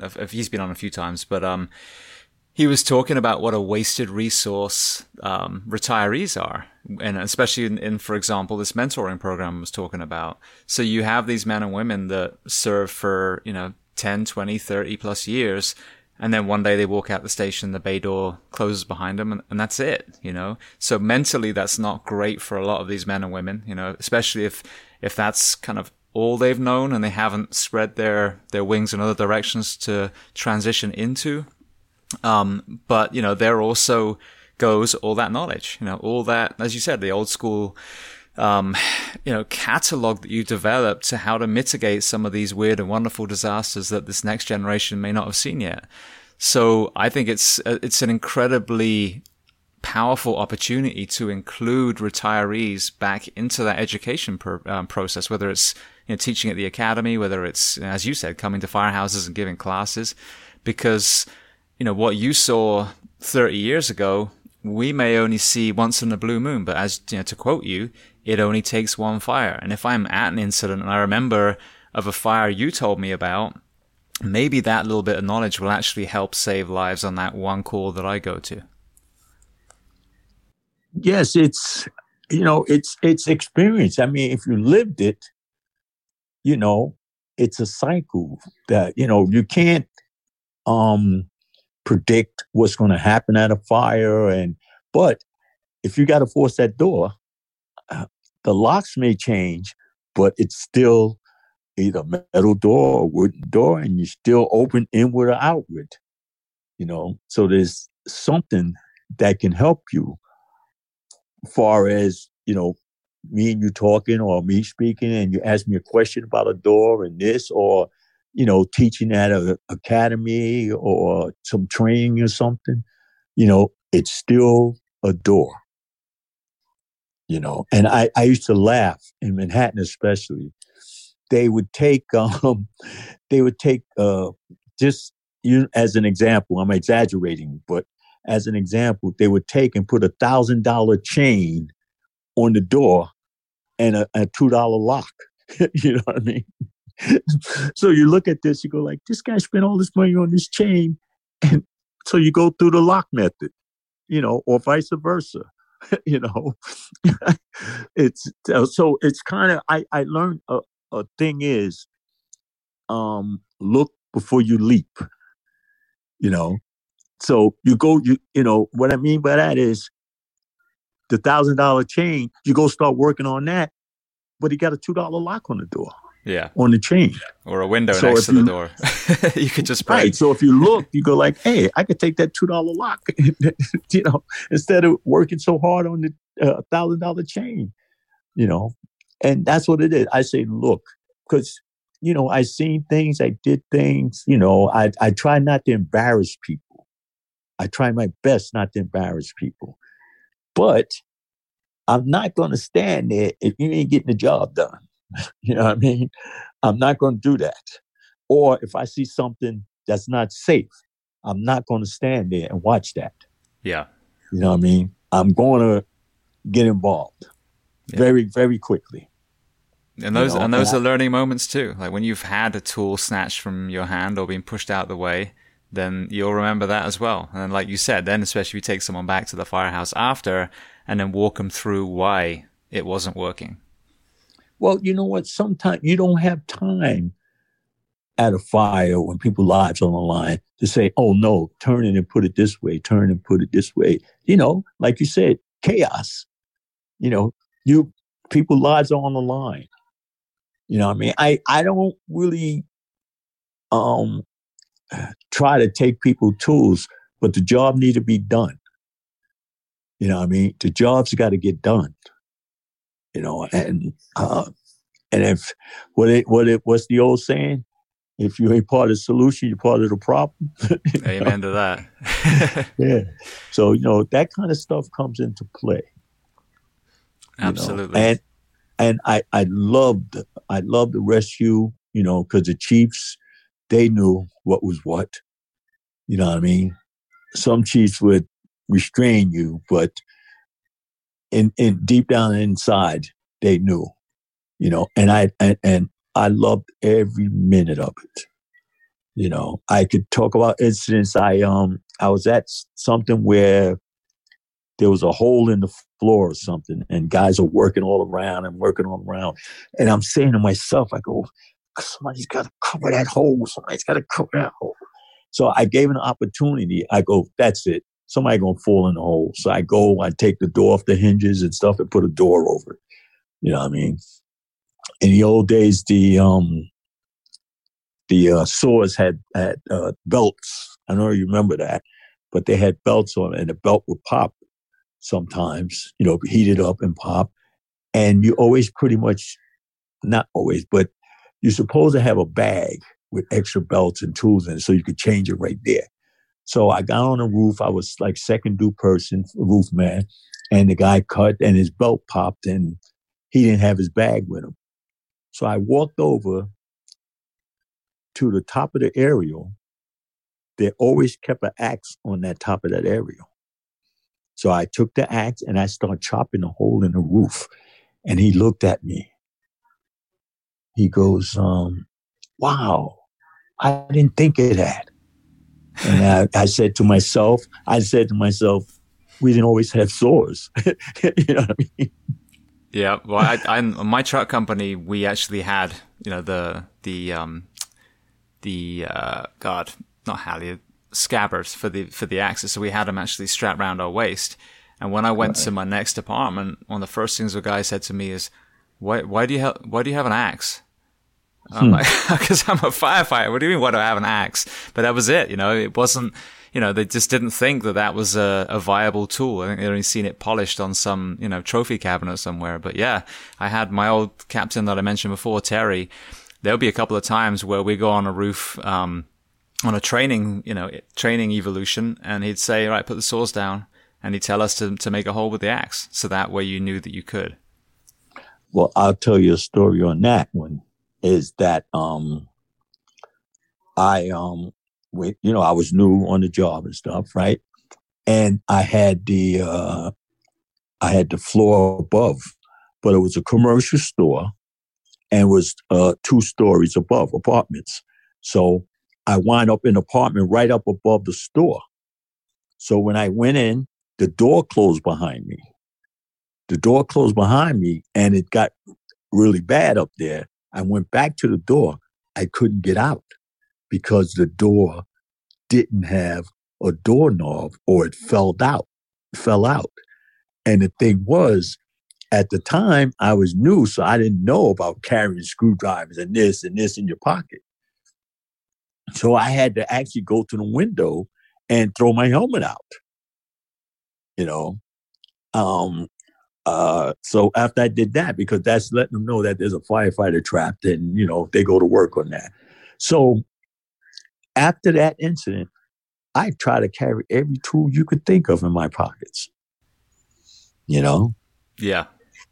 So yeah, and I so, think that's it. It's the, it's the plan B. It's like you were saying with with you know the the saw that through the belt. You know, you you've got to have another option on you. Doesn't mean you need to walk around carrying the entire rescue unit in your pockets, but yeah, I mean you got to think about if Plan A doesn't work and I get trapped, do I have a bailout kit? Do I have tools? Do I have a way of breaching a wall or a window or you know something, or even a tool to use as an anchor so I can fling myself out of a window? But yeah, if you're not thinking ahead, then you're, you know, like you said, you're completely at the mercy of life and not putting any control in your own hands. And you, and I, I I'll get back to. I learned from the old timers. You know, they survived for 20 years in the New York City Fire Department. I wanted to know what they knew, you know, and that's what I did. I asked questions. I I wasn't afraid you know, you know, and like I said, if you, you know, have the fear or you're such a strong person and you're so smart that you don't need that, you, you know, ask nobody nothing. Something's wrong. you know, something's wrong. But I, um, I, I love that job.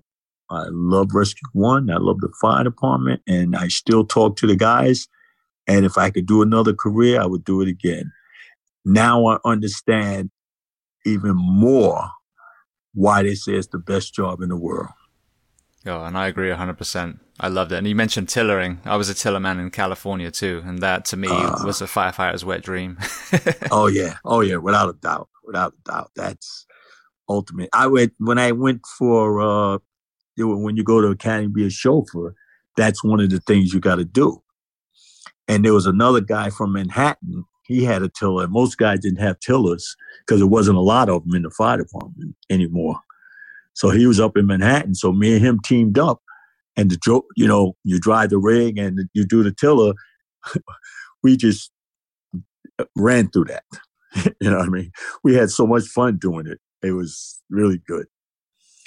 But I, I didn't really ever really want to drive. Um, I drove some, I wasn't really good at it, but I didn't really want to drive because I call myself a backstep fireman.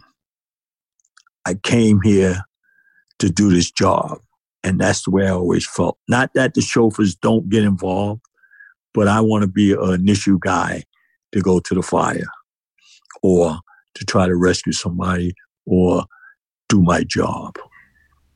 Yeah, I, and I've said the same exact thing myself. You know, I mean, in the fire departments I've worked for, especially if you're, you know, first you, the engineer, and there we had some amazing engineers, you know, were by the pump panel. You know, the the cap- oh, yeah. captain is, you know, outside. He's doing the 360. He's doing the report.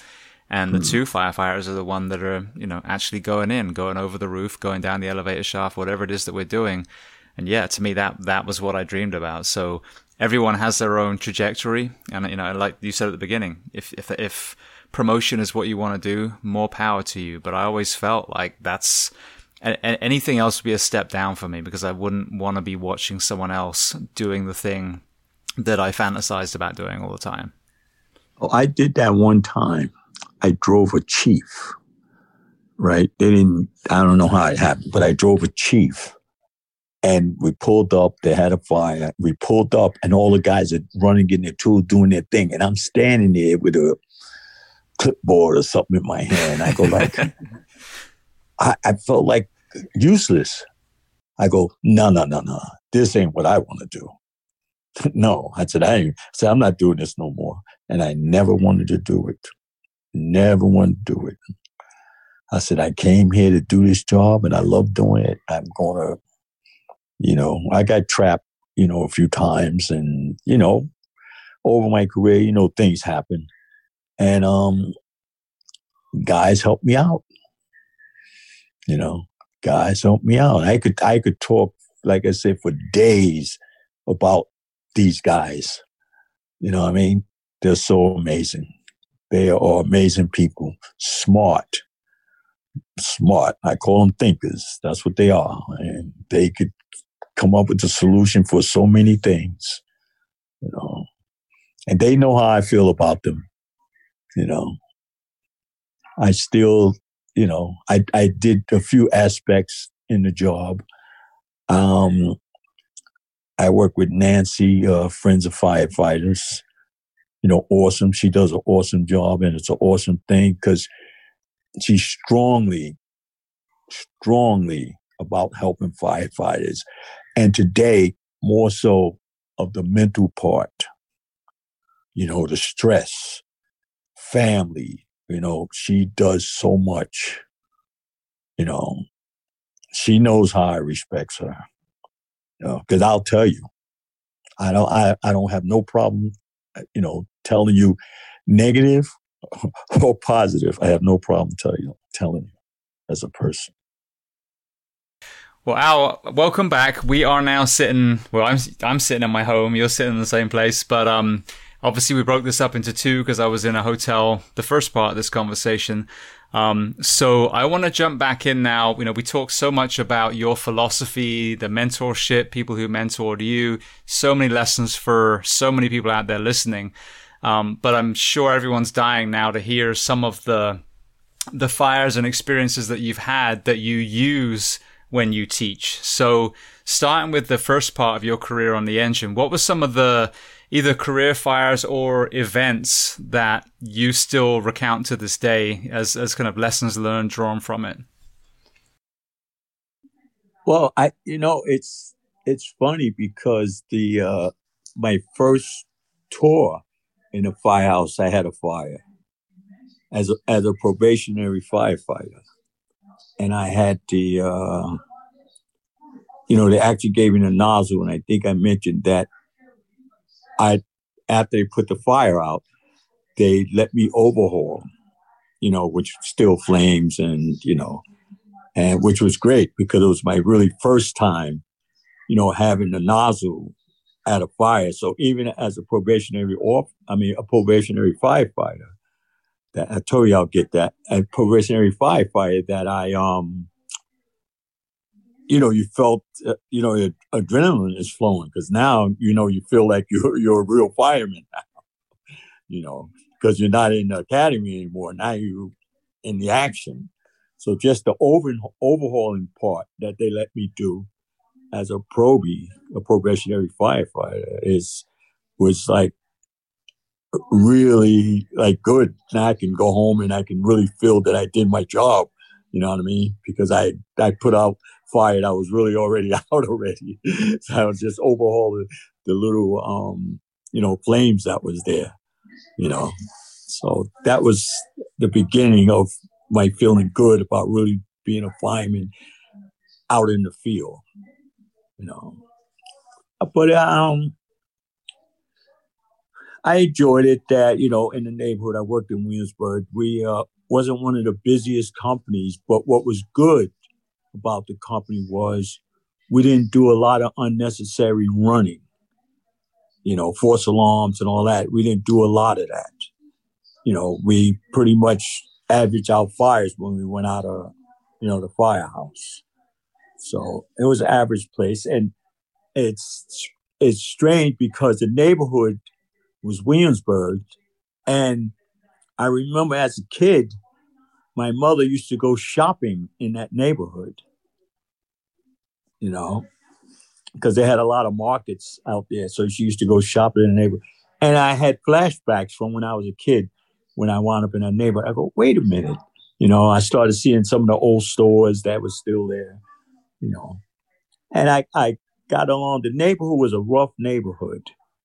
You know, I say rough because it was gang, biker gangs, you know, and um, there was a lot of, I'd say, arson for profit in that neighborhood. You know, it was big time. It was, um, you know, a big neighborhood, you know, but um, I I got a re- good relationship with the people in the neighborhood, the kids, and you know the family.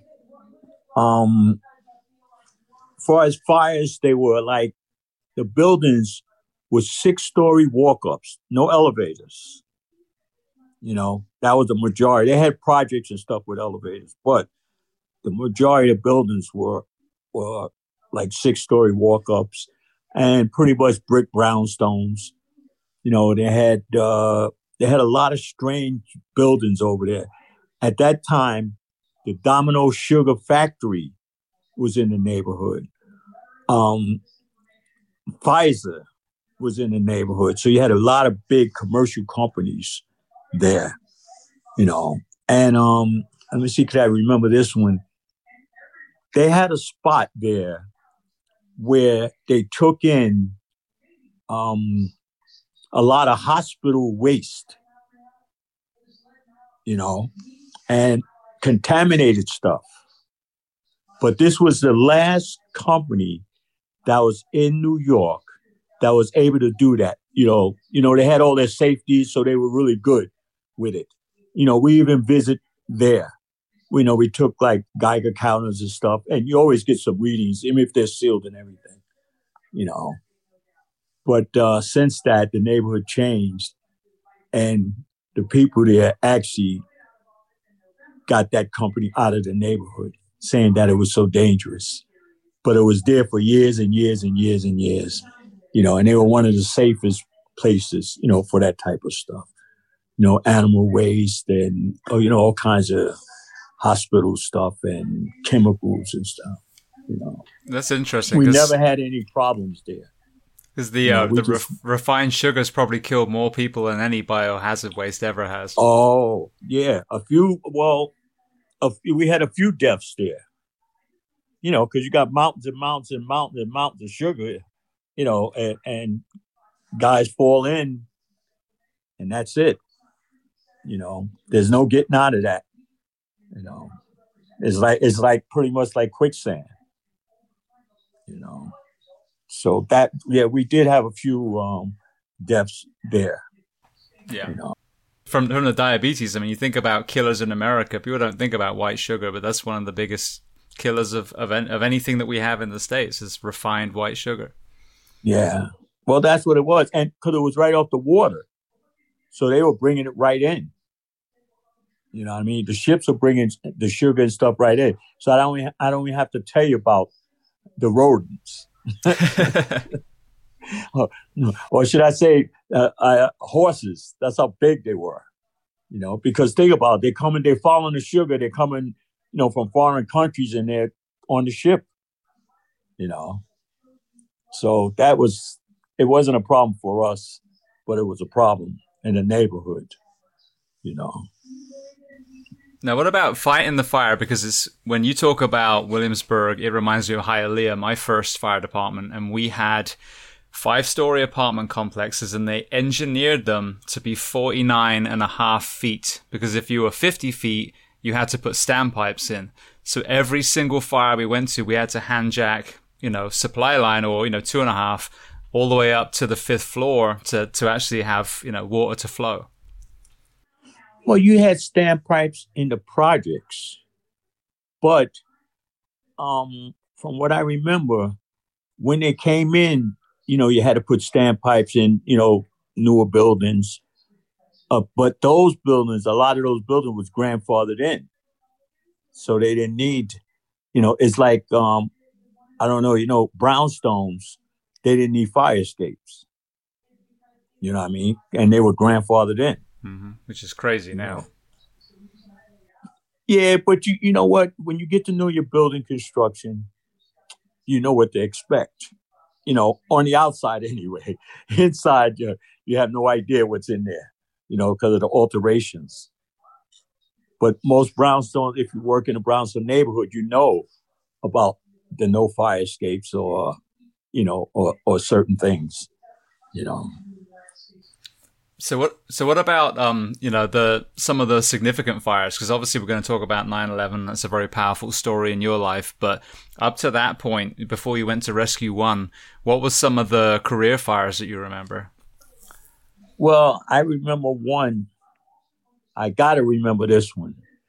Well, um, one of the reasons I remember it so well because I got trapped. You know, um, and another reason is uh, it was I was in engine 221 and ladder 104, and the address was 221 South Third Street. You still remember it? Yes. Oh yeah, that was the same address as the engine, and um, I was actually on the fire escape. Um, I was at the top floor, right where the gooseneck goes over the roof. I was at the top floor and on the fire escape, and the fire blew out the window under me. And I um I had to, you know, get out of there and I couldn't go down because it was right under me. So I went up. So um, I'm running up, but as I'm running, you know, the heat and smoke is everything's behind me. And um, I was on the outside, so I didn't have a mask on. I had, you know, I had it with me on my back, but I didn't have it on my face because I was outside on the fire escape. And um, the fire blew out. The smoke was so heavy. It was inside a um, inside a lot like a parking lot, so the guys could actually anybody was in the street could actually see what was ha- happening to me, right? And the smoke blew out so strong and so heavy, I was overcome. But I made it to the roof, and when I jumped over the, got over the gooseneck onto the roof, I was unconscious. The smoke I had overcome me. Wow. And um, one of the firefighters had seen it and I don't know where he came from. Big guy. I'll never forget him either. He's a really good friend. Um, he actually came and got me and just took me downstairs and got me to the ambulance and everything. And the ambulance, I can remember one of the attendants say, Well, what's wrong with him? And he goes, he started cursing. He goes, I, Don't worry about what's wrong with him. Get him to the hospital, you know, like that. so they wind up, you know, reviving me because it was uh, you know, smoke inhalation. So I remember that fire, you know, very well for a lot of reasons, you know, and I, will never forget that, you know, between the address and me being overcome, you know, and I'm here today. Thank God to him, you know. Should I tell you a story about him or? Yeah, please. Well, his locker was next to mine, and um, uh, this is a little crazy. My house in Brooklyn, right? So I'm, I'm doing my garbage out in, outside, and and the con uh, Con Edison truck pulls up, and I said, and I go to one of the guys. I go, "Don't tell me that you guys gonna put a hole in the street and I'm gonna lose my lights and everything." You know what I mean? For hours, right? The guy goes, "No, we're working down the street."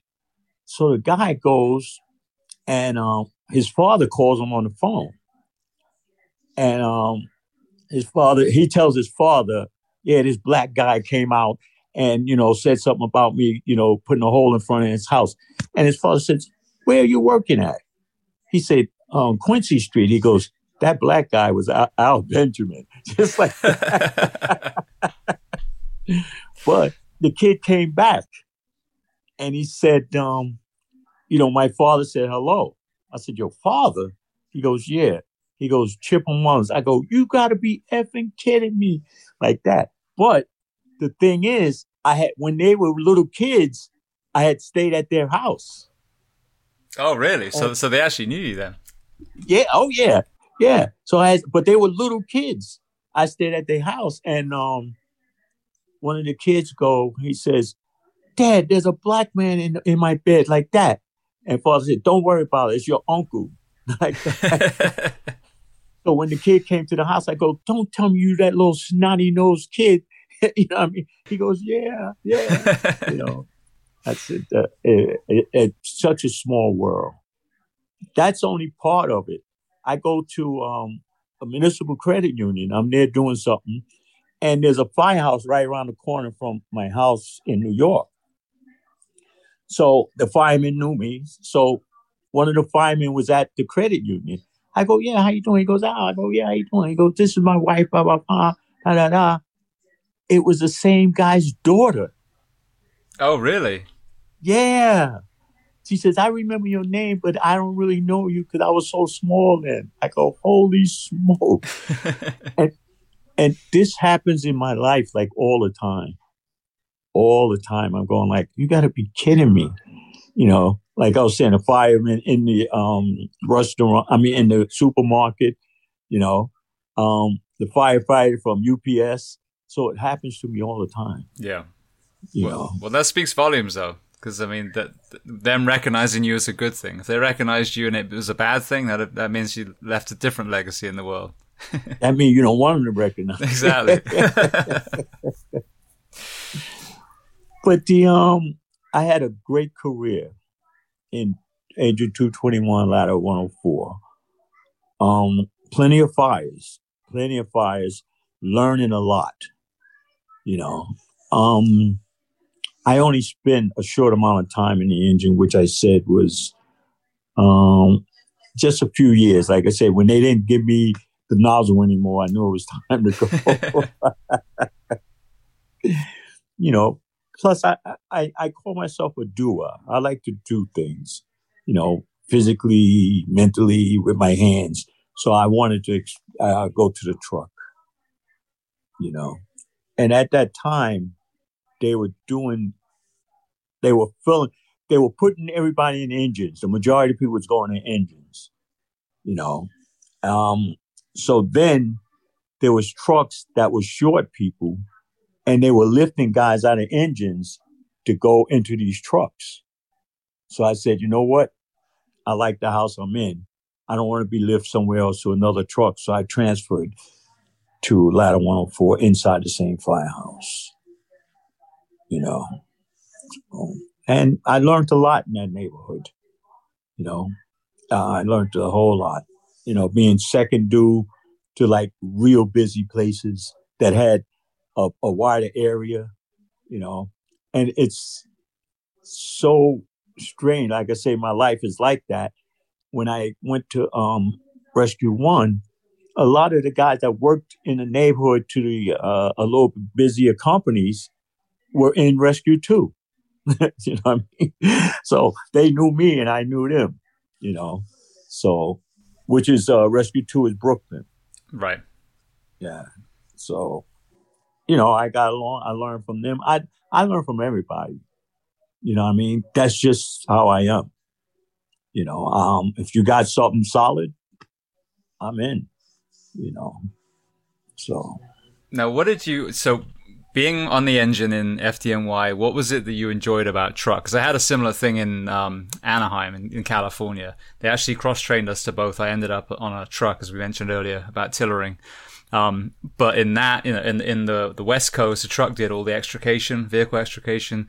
We did all the vertical ventilation because it was mainly wooden houses. So we did a lot of cutting.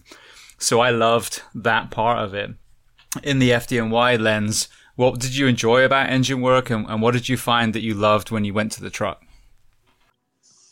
Well, I love, you know, it, it, it can't be done all the time, but I love being the nozzle man or even the backup, you know, because you, you're in there.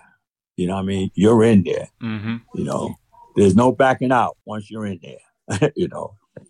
But the truck, um, what I liked probably mostly was you had to do things on your own. You know, like the outside vent. You know, the fire escape could be in the back, it could be on the side, and I call it. It made you think. You know, what I mean, you had to think of, you know, how do I get to the roof? How do I do this? When you get there, you know, even um, the uh, outside vent. You know, you got to know when to take the window, when not to take the window. You know what I mean? So it makes you think and um, it makes you use that muscle that's called called a brain. you know what I mean? And, and I like that about it. You know, that was one of the good things. It makes you, you know, open. You don't have the other person say, "Well, what do I do?" you know what I mean? You got to do. You know, you got to think. Um, and the tools are, are, are, great. You know, I love like forcing doors. You know what I mean? And it's just it's awesome. And I love just getting in there, going in, going in the window and and searching and you know, I mean, it's I don't know, it's just a great, great feeling being able to know that you as an individual did your job or you got exactly where you were supposed to be, even though sometimes it was tough and it was a task. But you, um, and I'm speaking for me, um, I knew if I had the roof, I had to get that roof. I, I, I didn't give myself and I didn't have no excuse why I didn't get my job done. Yeah. You know? Yeah. And I found that with um, quite a few of the people I had on the show, you know, a lot of people have team sport backgrounds and there's a lot that were wrestlers or, you know, martial artists, boxers, whatever they did. And I find the, you know, both of those together is the best kind of combination for the fire service because in a team sport, there is an element of you could kind of be a bit of a sandbagger and get away with not pulling your weight. Whereas on the fire service, even though you're part of a team, just like you said, you have to have that ownership because you might be on an assignment. You might be the one searching for the kid. And if you drop the ball, that child dies. So I think there's, there's so much power between the teamwork and the individual ownership in our profession. Well, you, you know automatically that you're a member of a team. And even like I said, even though you're on your own, the outside vent, right? The OVM, uh, OVN. When when you're outside, you're still part of a team. That's why I mentioned about you got to know when to take that wind and not. Now you have your radio handy talkie, and you're listening to them forcing the door. You're listening to the roof guy whether he got the roof or not. So it's all a coordination. So you're still part of a team. Yeah, absolutely. No, completely. Yeah. And then I think that yeah.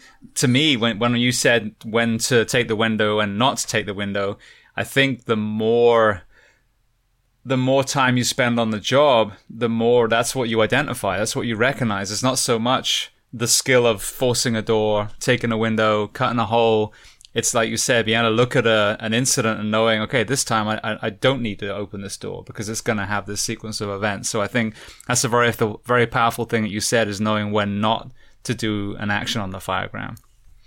Well, uh, well, you know what it is. Once, I guess, once you get time on the job and everything, like you said, you pick up a lot of stuff. You know, you pick up from old timers. You you learn on your own. You know, um, and I I need to say this because I went to other countries and uh, I'll give you an example. Backdrafts are real, very real.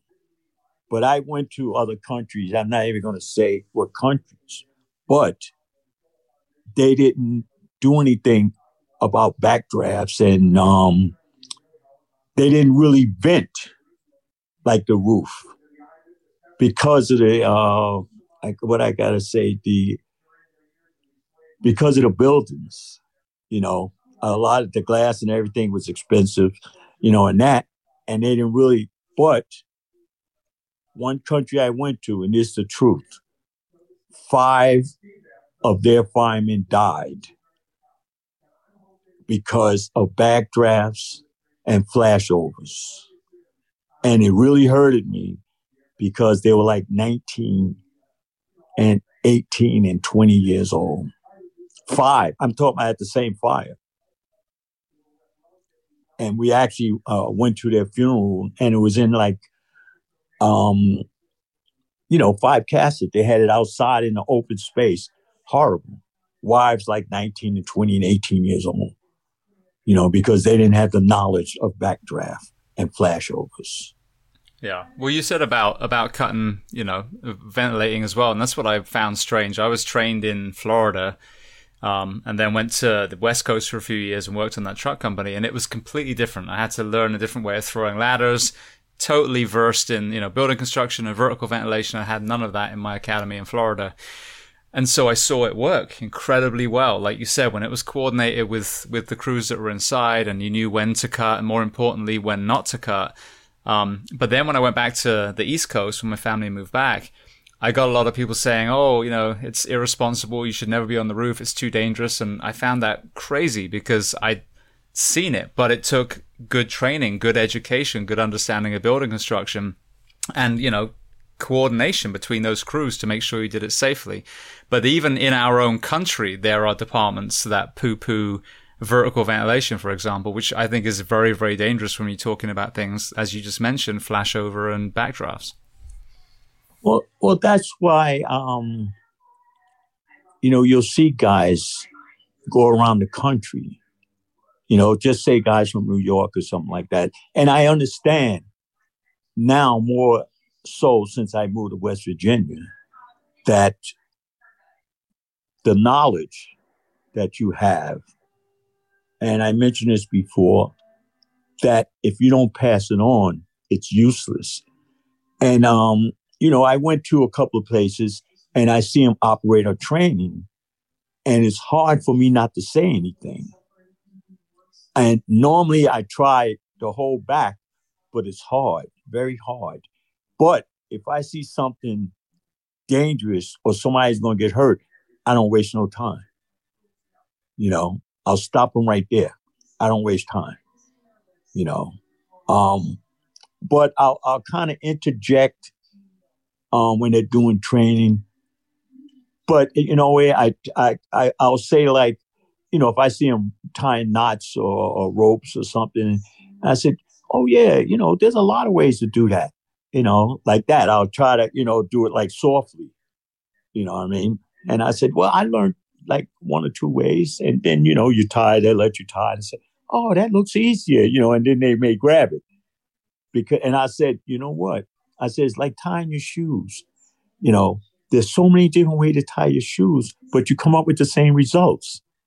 You know what I mean? And and that's how I kind of interject. I don't want to go in there, um, you know, because uh, people get very negative about you. You know, because you you you're a lot more knowledgeable. You know what I mean? And uh, as soon as you say you're from New York, forget it. And and I said I do 35 years. I was in Rescue One, and you know what I mean. It's it's you know some people just uh, well we always did it like this, and you know they don't want to change, you know. And I, I I just let them know there's how they said there's more than one way to skin a cat. You know what I mean? You don't have to skin it my way, but there's more than one way. Yeah, just sucks know? for the cat. yeah, yeah, yeah. you know, and that's but I try to do it softly. You know what I mean? If I can, I'm I'm pretty tough with the stuff, but I try to do it softly, which is hard, especially if I see something that uh, I could see we did it easier, or there's an easier way to do it, like a rescue rescue a fireman. You know, I'll, I'll interject, but I'll like I said, I try to do it softly. You know, but you got some guys I call them knuckleheads, and I have to, uh, you know. yeah i have to be i have to be me yeah. well that's the worst the the biggest enemy for progress i think is uh, we've always done it that way you know i mean that's that's an absence of humility like if you come i'm going to ask you this in a sec but you know you've been around the world and this is one of the reasons why my guests are from around the world because you know despite the fact that you know there's a lot of uh, a lot of people that stand on tops of towers and shout how America's the greatest country in the world. I hate to tell you, there's some other great countries out there too that are doing things really well, and we can learn from each other. So yeah, the way we've always done it is is the to me is is the mating call of the ignorant. Well, that's why I think, um, my opinion. That's why I think uh, New York City Fire Department is is really good because guys come in and they have other ways to do things. They show you. And if it works and if it's easier, you know, they'll accept that stuff. You know what I mean? Uh, it's hard, you know, some guy, oh, blah, blah, blah, but they'll take a look at it. Like, you know, altering tools and making tools. that fit the neighborhood that you work in. You know, guys, um, in Rescue One, um, you had guys that used to make tools and you know manufacture stuff, and they used to bring it to Rescue One, you know, and say, you know, what do you think? Uh, you know, blah blah blah. And I had so many laughs with that stuff. I'm not kidding you. One guy came in, he had a, a thermal imaging camera. He goes, "Yeah, this camera is great." Blah blah blah. Da, da, da. And the captain goes, "Have you ever dropped this camera like from 25 feet or something like that?" And the guy goes, "No, but it, it'll withstand." So the captain just took it and put it over his head and threw it on the ground, and it smashed and fell apart.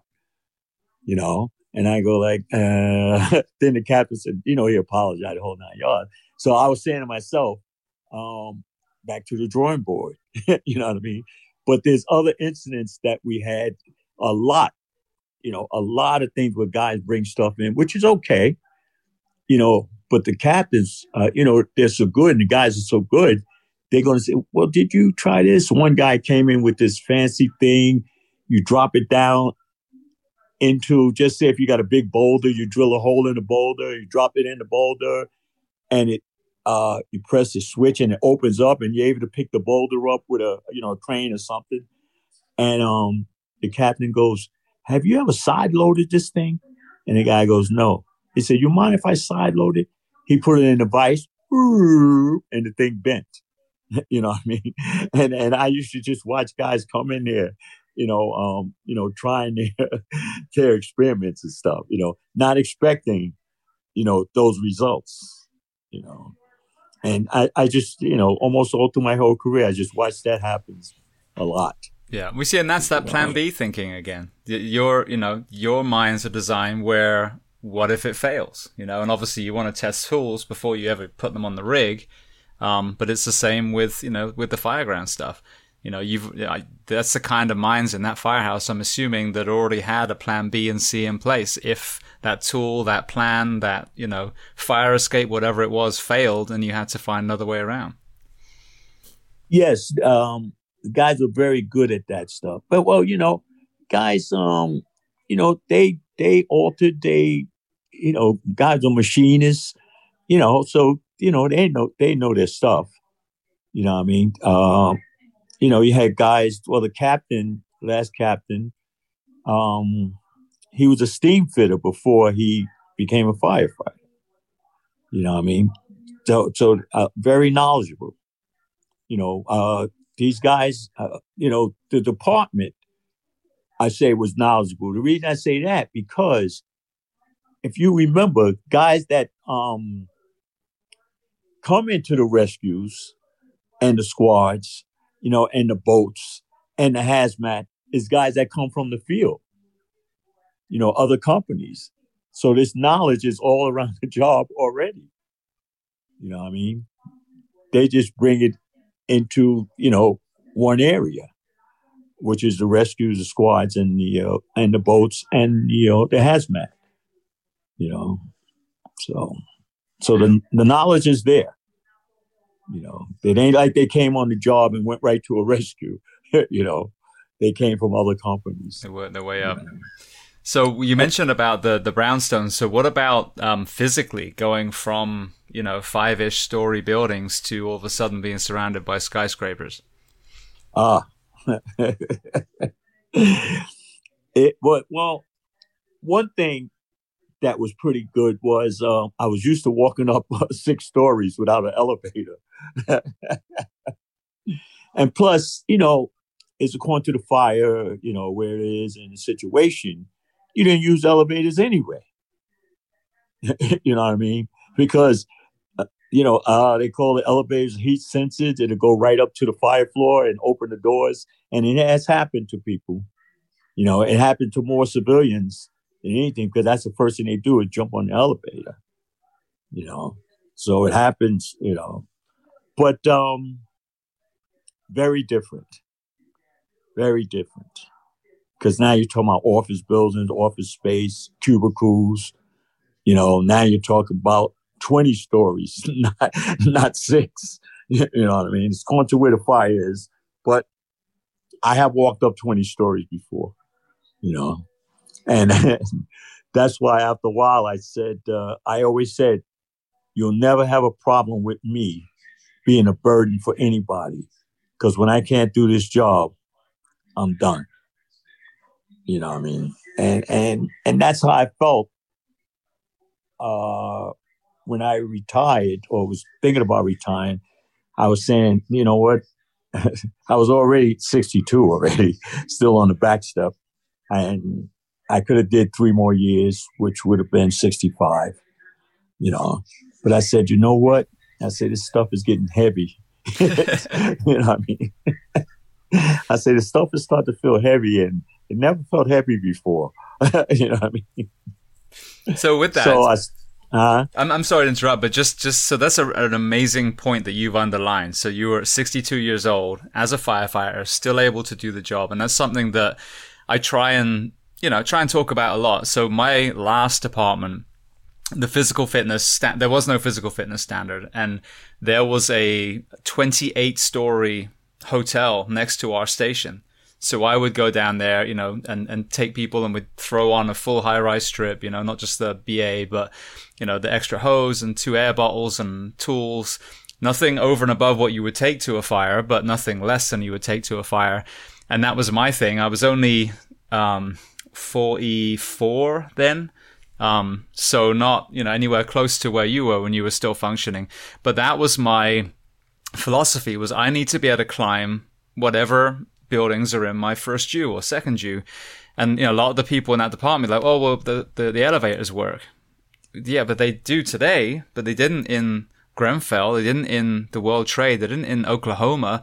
All these places where we have these large incidents, you need to be able to, to climb to the top. So, what's your philosophy on on when you hear firefighters say that they don't need to have the fitness to be able to make that ascent?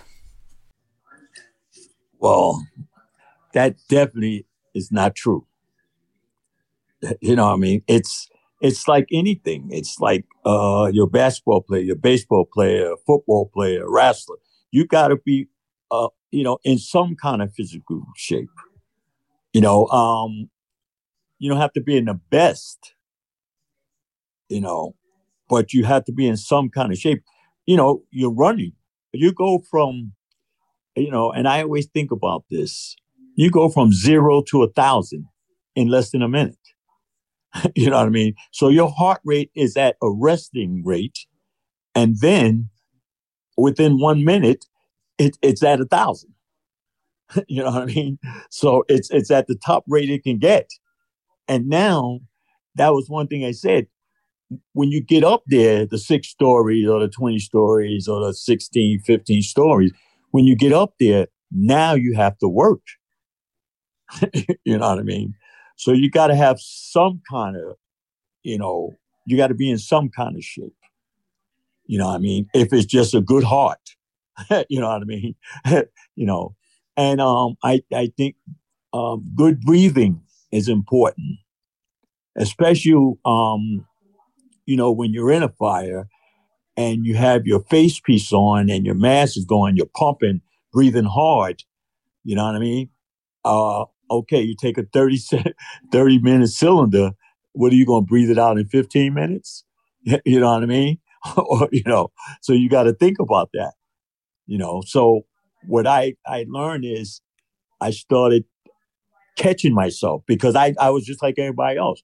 I'll go and I'm at, I'm at a, a hundred miles an hour and I'm breathing heavy, heavy, heavy.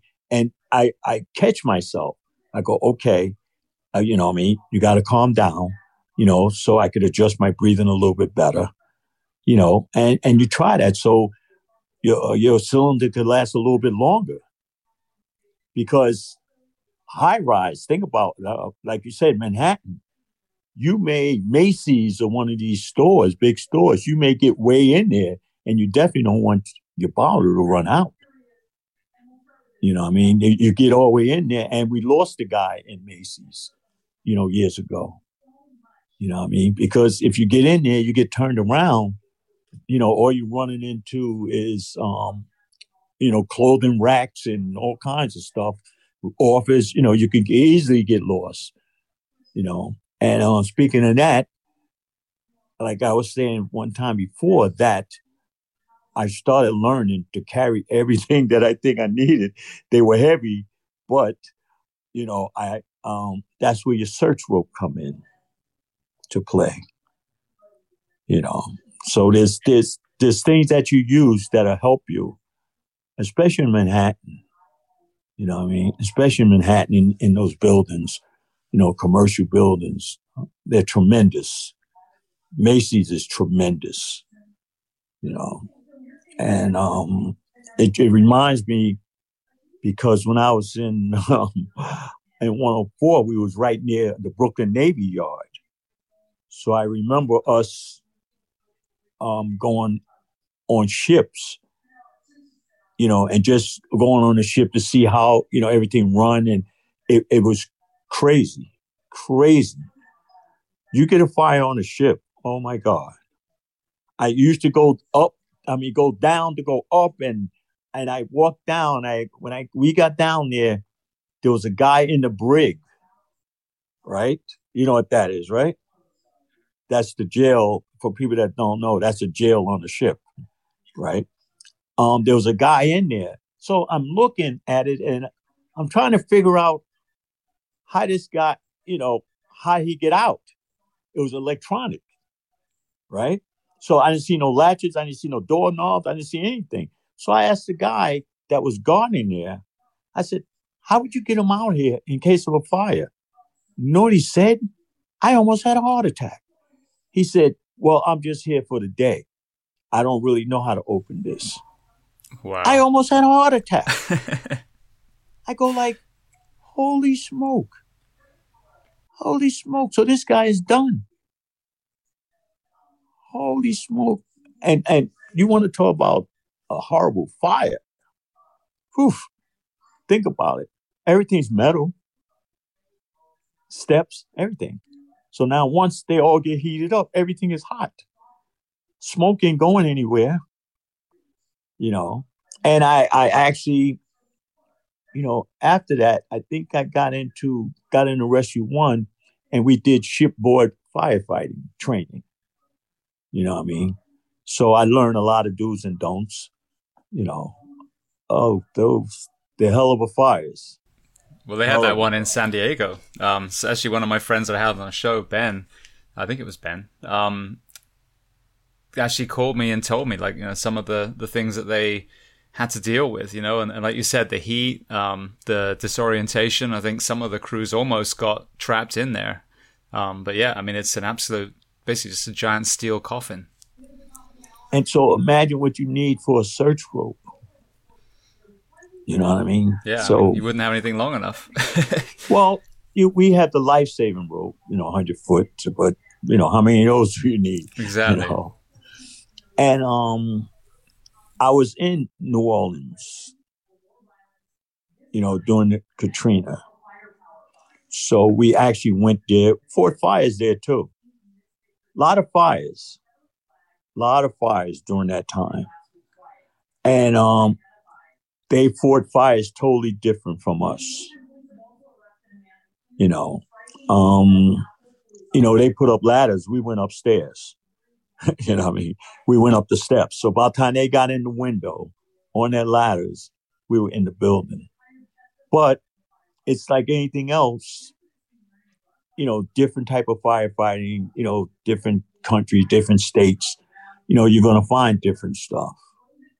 You know, um, we fight fires pretty much the same everywhere we go. You know, no matter what borough, no matter what um, rich, poor, and I, I speak for myself mainly, is that no matter what where I go, rich, poor, I fight fires the same way. You know, because um, it's crazy that the thinking of some people, you know, um, you know, you go into a rich house, oh, oh, don't break that stained glass. you know what I mean? But knowing that this person have insurance or money or whatever you know, to cover this. But you go to a poor neighborhood and you break the stained glass, these people don't have the money or whatever, you know, to replace this stuff. Yeah, Hopefully, they have insurance, but you know, chances are. Yeah, we just don't break if it doesn't need to be broken. I mean, that's the thing. You well, just consider it for people's stuff, full stop. But if you need to break it to put the fire out, then it needs to be broken. Well, yeah, that's exactly what I mean. Yes, if it needs to be taken, you take it. You know, but that's why I say I fight fires no matter where I go, the same way.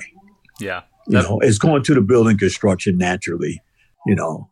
But um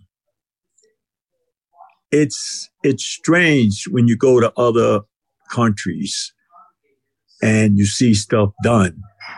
They you know, they even commented on some of the, you know, the way we we were fighting fires. You know, and uh, we said this is how we fight fires. You know, uh, uh, uh, some companies, I mean, some countries, they don't know. I don't think they even investigate like, um, you know, common cocklofts that fire across, uh, you know, because we went next door. We went next door to an, uh, another room in one of the buildings in New Orleans, and we put a hole. And they go, "Well, ain't no fire in this room. Why are you putting a hole in here?" We go, "Wait a minute. It's a common roof here, a common ceiling. Fire travel all We put a hole to see did it get by us already. You know what I mean? And but that's not the way they did things there. You know, um, and it's everywhere. And and I understand. You know, I I understand. You know, I uh, basically I say I understand because I come from New York, and uh, the thing is, we fight fires lots of them. You know what I mean? And you learn as you go. You know, and um, I think a big thing is to I think you should have a clue of building construction. You know, so you'll have some type of idea of what you're dealing with in the neighborhood that you're in. You know, and that's a big thing. Know your neighborhood. You know, just don't anywhere. I mean, I'm in West Virginia.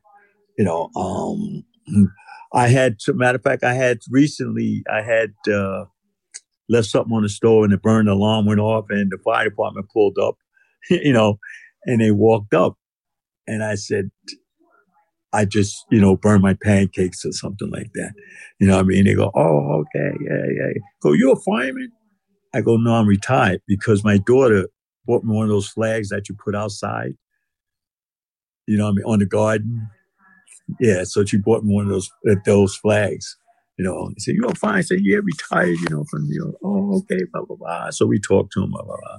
Yeah, you know. So, but it, it's good. I um, I love helping people, far as you know, learning or teaching them something, you know, that I have, I have, or I learned from somebody you know, I spent a long time in the fire department. I um I should know something by now. well, that's the thing. I, mean? I, think 35 years and ending in Rescue One in you know FDNY. I mean, that's a, you know, if we can't learn from you, we can't learn from anyone. well, I learned from them. I learned from a lot of guys. You know, a lot of guys in the department. A lot of guys, and I'm still learning. You know, I'm still learning because you know what my thing is because I'm open to learn. I don't know everything like some people, you know. Mm. What's that humility we talked about before? All right. Well, I'd love to transition to 9/11 because I know it's obviously, you know, a very very tragic, powerful day for you personally. I know there was a very, you know, um, significant staffing change that affected your, you know, day. Um, so if you wouldn't mind, kind of walk me through what that awful tragedy was through your eyes. Uh, oh, that was one of the worst days in my life. You know, um, it's it, it, it was just this craziness that um well, when I came to the firehouse, I saw one of the uh, uh, this guy was a lieutenant. He used to be a firefighter in Rescue One. Really nice man, and and he says to me, he goes, "I thought I thought you were dead. I thought you were dead at the trade center." And I go, "What are you talking about?" He goes, "Well, I made the list of the guys I was working, and your name was on that list." I said, yeah. I said, but I was on a mutual like that. He goes, oh my God. Oh, thank God, you know, and, you know, we went through all of that. And, um, that like stayed with me, you know, and it's still with me, you know, uh, I actually swapped tours with a guy, which I pretty much worked my straight tours, but he needed something, a day off um, so I, I actually told him, I said, you know, I'm doing this not for you, for your family. Because I didn't really, I did mutuals to help guys out. And I, did, I didn't do steady 24s, you know. So um, I, I actually uh, worked for him. And I remember it so well. The reason I had him work for me that day, because it was election primary day and I was actually doing the polls. So that's why I had him work for me that day, so I could do the polls. And that's what I was doing. And I was doing the polls in in Canarsie, Brooklyn. So when I was doing the polls, you know, they knew I was a fireman and stuff. And um, somebody came in and says, a, a plane just hit the World Trade Center. So I thought they were breaking my chops because they knew, you know, where I worked and everything. I thought they were, proud. I said, get out of here. You know, they go, no, really. And I went outside and you can actually see from Brooklyn the smoke and everything in the air. So, and I'm kind of getting the chills a little bit, you know, talking this. Um, I just grabbed my jacket and I just started running. I'm getting weak. Um, I'm running. I ran to the train. I jumped on the train. Then I um, the train stopped and I got off the train and I uh, went up off the platform up up to the street and it was all chaos there. And this was in Brooklyn. So I wound up getting on a bus, going far as I can, and I got to the tip of the Brooklyn Bridge, and I'm uh, getting ready to run over the bridge, and um, uh, a fire truck came by, and they saw me and they knew me. They said, "Ow, ow!" like that. You know, I said, "Yeah." I said, "You going up?" Yeah. So I got over. It was a guy I had worked with like years ago. He became a chief and um, so I got over the bridge, got into Manhattan. And um, when I got over there, I had no gear, I had nothing. Um, so I went to the nearest firehouse right across the street from the trade center. And I started looking around. You know, everybody, a lot of people had already took stuff. And so I was looking around for like boots and, you know, whatever helmets. I couldn't find anything.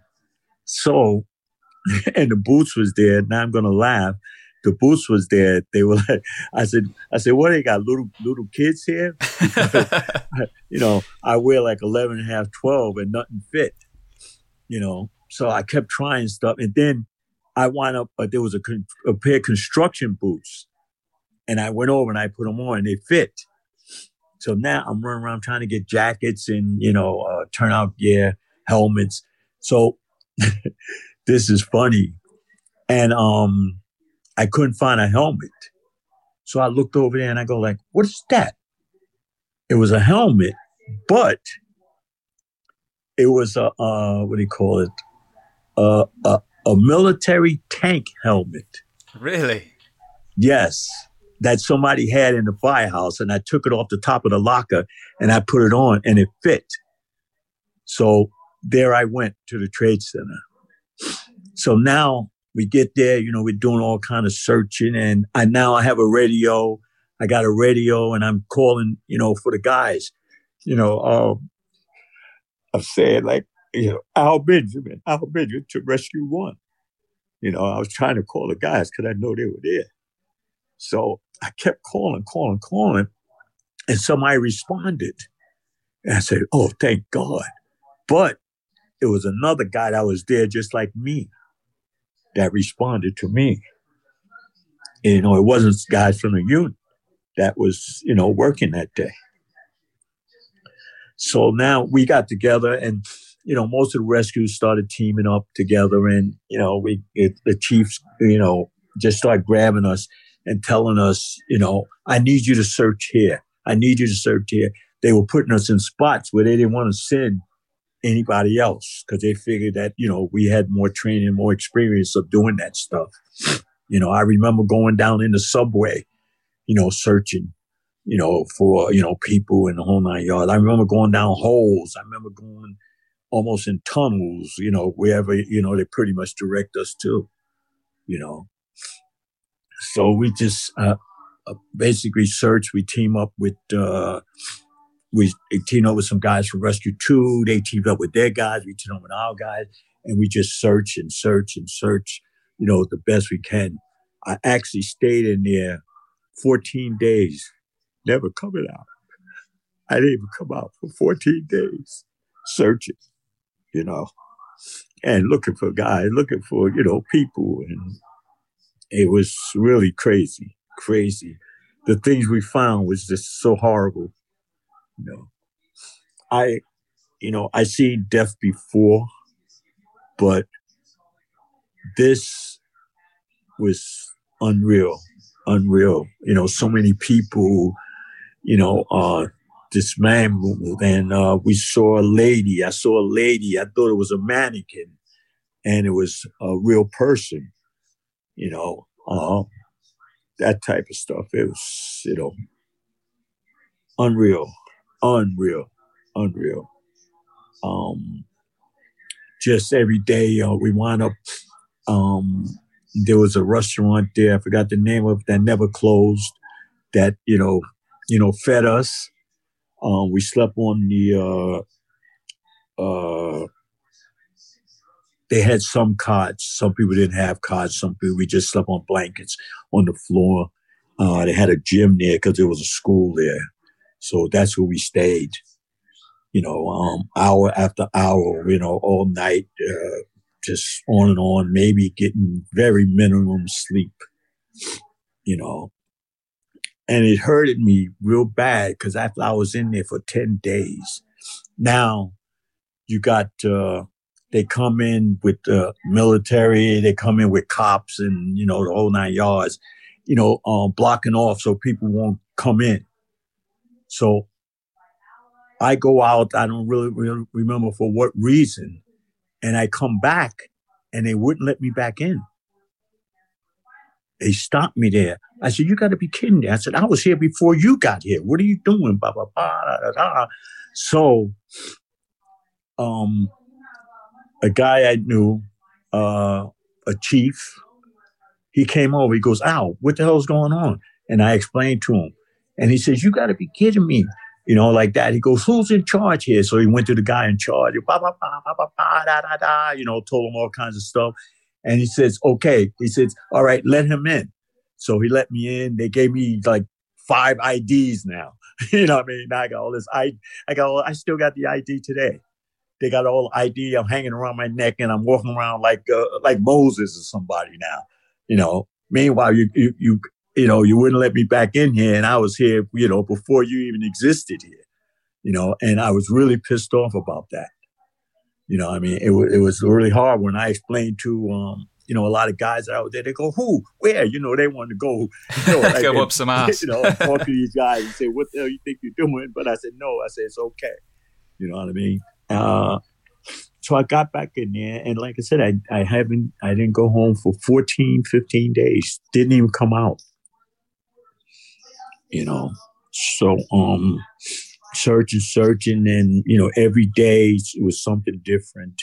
You know, we finding, you know, guys and uh very horrible. And then um we climbed up uh uh we climbed up and pretty much they were putting us as rescue squads and that type of stuff in you know more uh I want to say hairy spots, you know, because, you know, I guess because our training and everything.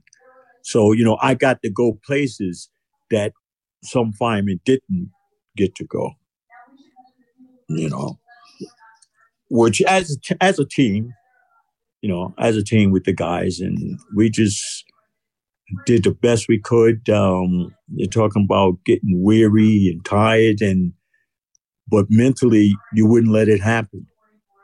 You know, you wanted to find your people, you know, and we did. We found the, you know, guys and stuff, you know, and, you know, respectfully, you know, you prayed and, you know, and, but I think it, um, it was okay. We not say okay because you got some closure on some people's families. You know what I mean? And I think that means, uh, I, I know it means an awful lot than not finding a loved one at all. You know, you get to have a funeral. Um, I remember they had like, I call it a wake um, before a funeral. And while we were there, guys actually searched and they found the guy. Yeah. So they was having it without the body. Yeah. Uh, horror show. So many horrible things and um horrible situations and you know and I I I'm my story is just one of many, many, many, you know, stories, guys. They all guys got plenty of stories. I I did things and I saw things that I don't talk about. You know what I mean? And um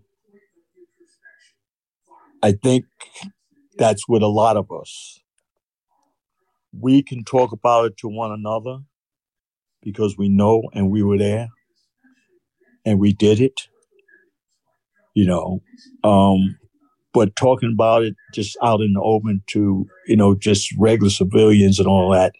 You know, even when I go speak and people ask me about it, I have a limit, and I'll let them know things I don't talk about and things I don't say. You know, things I don't want to talk about. Not because it bothers me. It's just I just don't do it. You know. Um, it was, you know, we lost. Oh, let me just say this. Um, a lot of people, more civilian wise, they don't know this that we lost at that time a lot or a majority of senior people in the New York City Fire Department you know, from chiefs, you know, deputy chiefs. Yes. You know, um, for some reason, those groups that I was in, there was a lot of senior guys, like all over the whole fire department. So a lot of senior guys. That's why when they talk about rebuilding the fire department, you lost a lot of history, lots of history. I know guys that's been around, and I know guys that, oh, awesome. You know, I, I don't really want to use their names, you know, because of their sons or whatever, or their family. You know, I don't have permission to use their names, and I don't want to do it, you know, without their permission. And I probably could, but that's just me. I don't want to do that. But anybody that was there and they know me, they know exactly what I'm talking about as far as guys that we lost, senior guys. senior guys in the rescue, senior guys in the whole department, deputy chiefs, chiefs. You know what I mean? Oh, really lost some history in that place. You know, lost. Oh, um, but you know, like anything else, you have to, um, you know, deal with it. You know, we dealt with what we had, and um, you know, you still have to go on. You know, and that's what really happened to fire department. It was a lot of chaos. A lot of guys, and this is just my opinion, a lot of guys um, got kind of forced in positions and you know they all weren't ready for it. You know what i mean? You know when you get a young guy you know and uh, all of a sudden now you're in charge of personnel and this is just an example you're in charge of personnel and you go like wait a minute i just got promoted like last year or something. You know what i mean? Uh, because of the you know the people you lost that had to be these spots had to be replaced. You know so and like I said, this is my opinion. Um, a lot of guys weren't ready, you know, to be in charge. You know, but you were forced in that position because of what happened. It's something people don't think about, but yeah, I mean, we think about the three four three that were lost, but you don't think about that that experience void, and yeah, all those positions that needed to be filled, and obviously it wasn't going to be the new hires filling them, so everyone else had to to rise up. Yeah, but I'm laughing because uh, I don't know.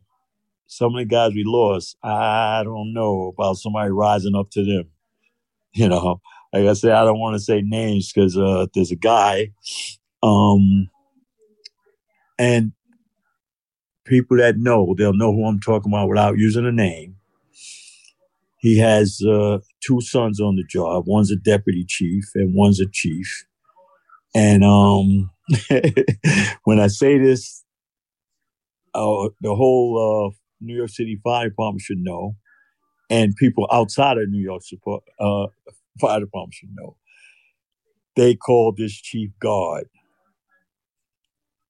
because of his knowledge and his abilities, and he actually started the squads and the rescues. So I don't have to say his name. Yeah. Just that in itself tells who he is. And um I don't know about replacing him. you know. Yeah. What exactly? Uh, there is people with a lot of knowledge. You know, I'm not taking taking that away from anybody that's in the job, but they don't call you God for nothing. They don't call me you God, I tell you that. uh, they don't call me God. no, they call me God, but there's another end to it. Goddamn fool. you know, um, very knowledgeable, very knowledgeable. He saved a lot of lives at the Trade Center because of his knowledge. You know, building construction, and that's tough. You know, so he saved a lot of lives. Not, you know, he's not the only one, but God, like I said, they don't call you God for nothing. Well, I want to, I want to just kind of interject for a second because this is a, a very powerful moment, I think, for a lot of people listening. You know, in our profession, we've really fought to get people to, um, to accept the fact that the things that we do, the things that we see, the people we lose has an impact on us spiritually, physically, and mentally. And I know we had a little discussion the other day. Um, you read one of the quotes in the book, which is from Byrne. Um, I wish my head could, could forget what my eyes have seen. And, you know, here you are now, 20 years later, completely choked up, you know, recounting the story. And why wouldn't you be? You know, but we have this facade that, you know, a fireman never cries and never, you know, nothing, nothing bothers us, which I think is complete rubbish. As you said, we have a job to do and we get on and do it. But if we don't acknowledge the fact that what we see and do, affects us, then we end up pushing it down. And sadly, some of our men and women then end up succumbing to addiction or even suicide. Yeah, um, you know, I I gotta say, you know, stuff like that affects people differently. You know, and you know, I think people forget you're a firefighter, but you're still human. You know, um, I think it's crazy when you think you can control your feelings. You know, uh, I, I, I, I remember I told you I have my saying. The only control I have is out of control, so I don't try to control nothing. And that's where I think uh, a lot of people hurt themselves because you do what they call stuffing. You stuff that stuff. You know what I mean? You stuff it, but mentally it's there.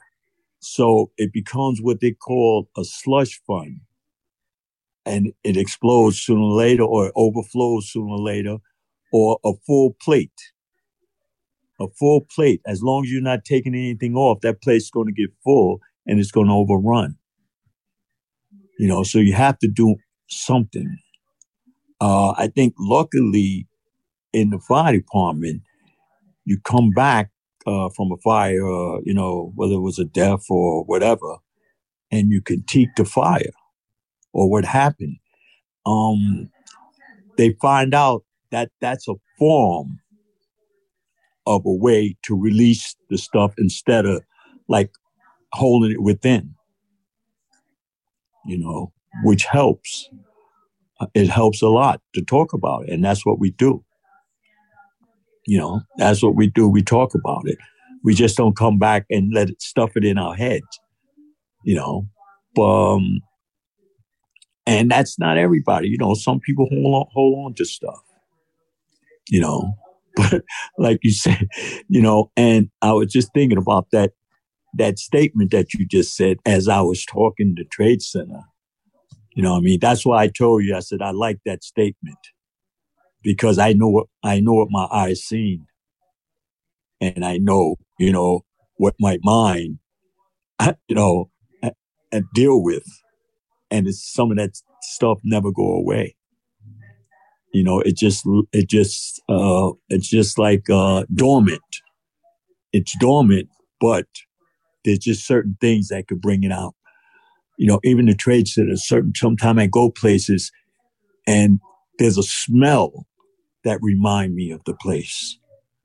You know what I mean? There's just certain things that'll take you back. Not only me, I believe uh, the average guy that was there. There's something that reminds you of it somewhere, you know, when you're not even thinking or, you know, you're just somewhere else and there's something that comes bang and brings you right back there. You know, uh, yeah, it's, it, that's, those are things that'll never go away. You know I mean? They'll never go away. They or they might be dormant, but it's there. You know, what your eyes see, you know, your mind. You know, that's why I love that statement. Yeah. There's another one in there. I think it's one of the later chapters, and it, the the quote is supposed to be a Mexican proverb, from what I understand, but it says, uh, "They tried to bury us. They didn't know that we were seeds." So exactly that. If you don't, if you stuff it down, eventually something's going to grow, and you know it will it will manifest whether you like it or not. Right, and the problem is you don't know how it's going to manifest. You know, it could manifest on your family, on your children, on your wife, you know, on you. And, you know, you don't know, you know, how it's going to come out because you, and, you know, I think it's got to deal with how long you stuffed and how much you stuffed and how serious the, the things are that you stuffed. You know, that's where the slush fund come in sooner or later, it's got to overflow. Absolutely. So something's got to give. You know, uh, you know, it's it was tough because you know we're macho. You, you know, you can't say we're not. You know, we're macho. So you know, we we don't cry, do we? So we're, we're, told we're not supposed to cry, but the reality is we all do. And I think that's what's crazy is is that we're told we're told a story that's not even true. If we don't cry, then you know we're not really the compassionate humans that signed up to do the job in the first place. But you're human. Mm-hmm. You have feelings. Exactly. You can't control your feelings all the time.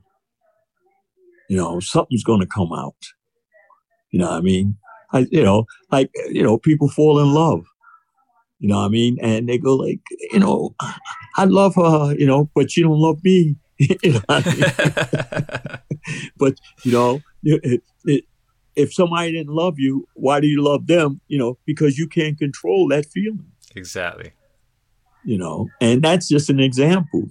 you know, uh, and you know how many feelings we got. You know, eight, whatever. You know, um, it's it, it's crazy, but you're human.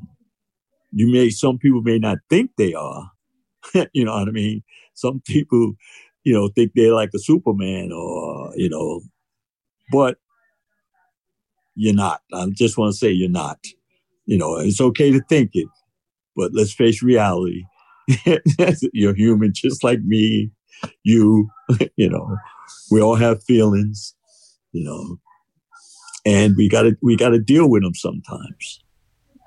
Absolutely. And again that's that's what i love when someone like you comes on the show because when you talk about resume in the fire service obviously you are you know, at the peak and definitely you know if we're talking about masculinity or alpha whatever you you know kind of pigeonhole you want to put it in the navy seals the the rescue firefighters you know the swat um, operators if those men and women can say that they're human and, and that things affect them and sometimes they have to offload, I think it really calibrates the average person who believes in that facade that they're superheroes to take a step back and go, no, I'm a human being doing a job that I absolutely love, but it comes at a cost. And you can mitigate the damage of this job absolutely by talking, by, you know, all the other positive things.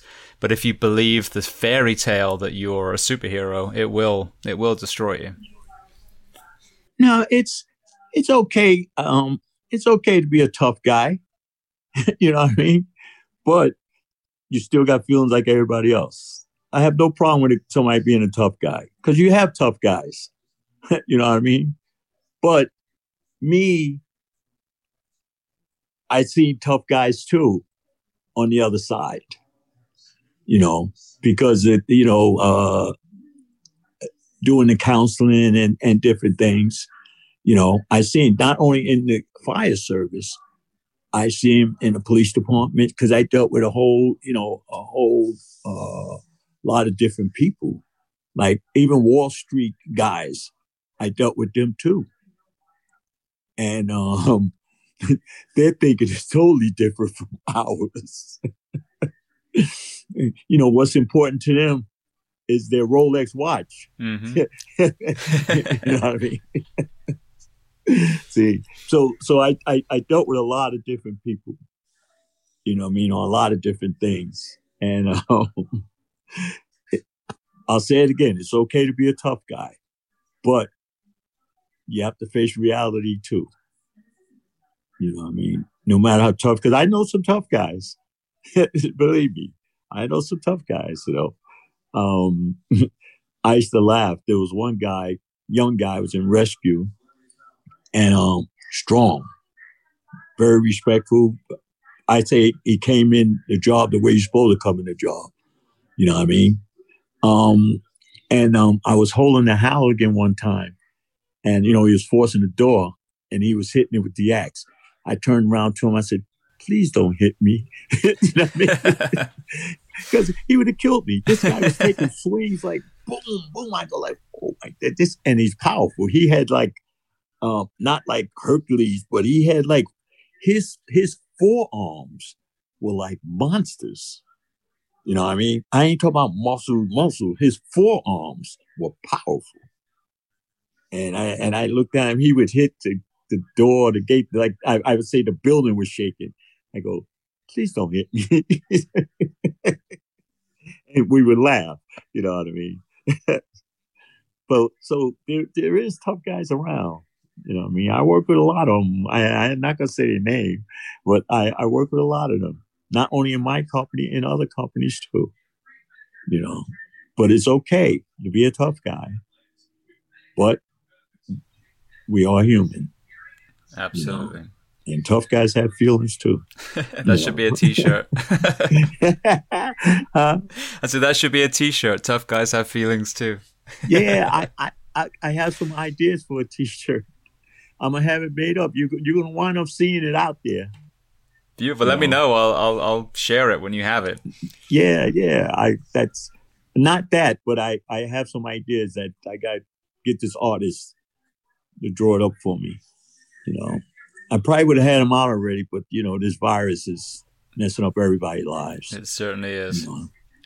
I still I still talk to guys. I talk to you know guys retired in Florida. I talk to guys in New York. You know, we talk a lot. You know, brilliant. still still connected. You know, it, it's okay because what I get from them, I can pass on to other people, and especially especially in the South, I, I there is a difference. They um, you know, I know guys that used to teach around. They used to tell me stuff. I go like, ah, come on. you know what I mean? Now I, I see reality. It's just the firefighting is like totally different. You know, the building construction, you know. But guys, one thing I could say they're they're open to learn. I just called a guy.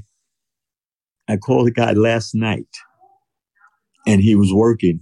I'm talking about in uh, Maryland, and uh, I stopped to the firehouse and I talked to the guys. You know, I joked around and messed with the guys and, you know, a little reality check here and there.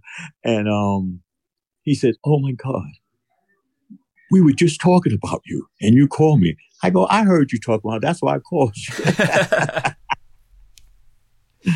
you know, but uh, I kind of try to leave an impression, you know, if I can you know, even if uh, one guy learned something or one guy listened, and you know, I try not to leave anything negative. You know, it's it's kind of hard for me to be a negative person anyway. you know what I mean? I have to work at that. you know I, mean? I, I I call it I could spank you. you know what I mean? If I have to. Mean? but I'd rather bring you back to like a reality check. That's what I call it you know, um, officers too. You know, I find out that uh, a lot of companies they're slow and or they're not doing much or volunteer, and I let the officer know you're still a leader of men. One fire, somebody could get hurt or lose their life, so you do need to do some training. You know, I mean, some kind of training. You know, if it's just basics, you know. So beautiful. That's what I, I say it a little different than what I'm saying to you, though. you, can say it the way you actually say it if you want. There's no limits. Well, you show. know what it is when it gets um when it gets serious and and stuff that you know people may get hurt or something like that. I I give it to you raw. You know, I I give it raw because I I find out people pay more attention when you uh, say if you want them to do something and you curse, they pay more attention. They go, "You cursed at me," but they heard you. you know, I mean, that's what's important. You know, and to me, you know, and I, I kind of, I, I don't want to use the the curse word, but I kind of manipulated things, you know, in the job too, far as uh, you know, you're working with a company that's slow and don't really have fires. You know, I kind of manipulate it when I get to the door. I go, um, okay, okay, guys, let's go. They, they're not really moving. Their officer is there and they're not really moving. And I said, okay, guys, okay, guys. You know, I told one officer, he goes, they're not moving, they're not moving. I said, I said, look, could I get up there like that? I got up there. Okay, guys, you got it, got it. You just got to make that turn. Let's go, let's go. You, they didn't have shit, but you know what? they made that turn and put the fire out. Mm-hmm. So confidence and knowing somebody's there, like that's what you know, officer does. You know what I mean? You, you kind of coach them and push them, And um, you know, after the fire, the the officer comes and he goes, "You really bullshitted them, huh?" I go, "Lou, they put the fire out. That's what's important." you know what I mean? you know, but you know, it's it's that's all you need is sometimes. Even myself, when I started, you need a little coach. You know, you need a little push. You know what I mean? And you know somebody's there in your corner. You know, so that helps a lot. And I found out even when, you know, no matter what job or where, if somebody um um want to try, but they're holding back, and you're there, you say, "Well, I'm here with you." You know, they think they go, "Okay, I got somebody with me. I'm okay." You know what I mean? So, so, so you need that. I, I you need that in life. You, your kids need that for school. You know what I mean? Everything. You know, you need that little push. Say, yeah, you could do that. You know, yeah, I'm sure you could do it. And now you gave them a little more confidence than they what they had. You know, so you can get people to you know do little things that they could do anyway, but they just need that little push. You know, and I, I look at that in life in general. Love it. Mm. Well, that reminds me of when you said your first ever shift, your first fire. You know, someone did that to you. They took them, took you under the wing and said, even though it was technically overhaul, you got to put the wet stuff on the red stuff and get rid of that fear of the unknown, which I think is what cripples most people. Yeah, and and that's where between getting old and that's where you start at learning stuff. You know, you start paying attention to more things. You start, you know, saying, "Oh man, I didn't know you know that screwdriver worked like that." You know what I mean? He said, "Oh, I could use a screwdriver for more than one thing, more more thing than just screwing a, a screw. You know, I could use it if the doorknob is missing. you know, to open a door. Yep. You know, I mean, yeah, you know, simple things that you never really thought about. You know, I mean, I mean, uh, just think, um, uh, just the average Joe working at home he's not thinking about using a screwdriver if the doorknob fall off to open the door. you know what I mean? It's, you know, a screwdriver used for a screwdriver. And, you know, I, I sit there and I, I do things around the house and I use a screwdriver. I go, what the hell am I doing? I got a, a, a drill here. I just put a bit in. And, you know I, mean? I said, why am I working so hard? I got drills here. Just put the bit in there, you knucklehead. You know what I mean? But but you're so used to doing things with a screwdriver. You know mm-hmm. what I mm-hmm. mean? Because you don't Physically, carry a drill in your pocket in the bunker. Yeah, yeah. Physically, you're used to doing things. You know. So I have so I have them both now. you know what I mean? So I have the, the, the drill there with the bit, and I have the screwdriver, and I, I wind up using them both. You know, and, and unless it gets a little tough, then I say, give me that drill. you know. you know. Brilliant. Well, I want to I want to transition to one more the kind of closing area and then let you go because we've been chatting collectively now for three hours. I don't know if you realize that. No. Yeah, between the two together, so it's been amazing. But I think as we circle around to like you said, transitioning out. So you mentioned about the tools feeling heavier. Like, tell me about your decision making to finally transition out of FDNY? And then what was like that, excuse me, what was that like for you personally, having spent your entire adult life pretty much as a firefighter? Well, you definitely, I, I, I, I tell people because they always ask me, you know, like, uh, what do you miss? I said, I, I miss the guys. You know, I mean, the camaraderie, you know, I missed a lot of that stuff because you know what it is? The fires i did a lot. Um there was a guy in a job in rescue and um he was got hurt and he had to retire. But he did light duty so he stayed on the job doing light duty. And um so i i was talking to him and he says, Yeah, I'm not ready to go yet. Blah, blah, blah. You know, you know what I said to him? Because he had a hell of a career too. I said, You know what? I said, The things, the career you had and the things that you did, I don't think people in a job would ever even touch that. You know, I, I worked when we had two crane collapse. You know, we had the trade center. You know what I mean? Or we were down in New Orleans. You know, that's what I'm saying. The career he had. And I spoke to him about that. He says, I never even thought about that. You know, I said, yeah. I said, me neither. But after a while, I started thinking about things. And like I said before, I always said, uh, told guys, I'll never be a burden to anybody. When it's time for me to go, I'm going. And when I started, the guys always said that. The old timers, they always said, you'll know when it's time to go. They always said that. And they still say it. You'll know. And pretty much, you know, I didn't even think about that, but they're right. You know, they were right. I, um, like I said, I could have did three more years. I was 62 and, uh, they don't force you out to 65. And, um, I said, you know what? Like I was saying, these things are get starting to get heavy. You know, the floors going up the flights are starting to be like really I'm working to get up there. And I said, you know what? I could uh if I only had three years left in my life, I could spend my three years out there, you know, retire.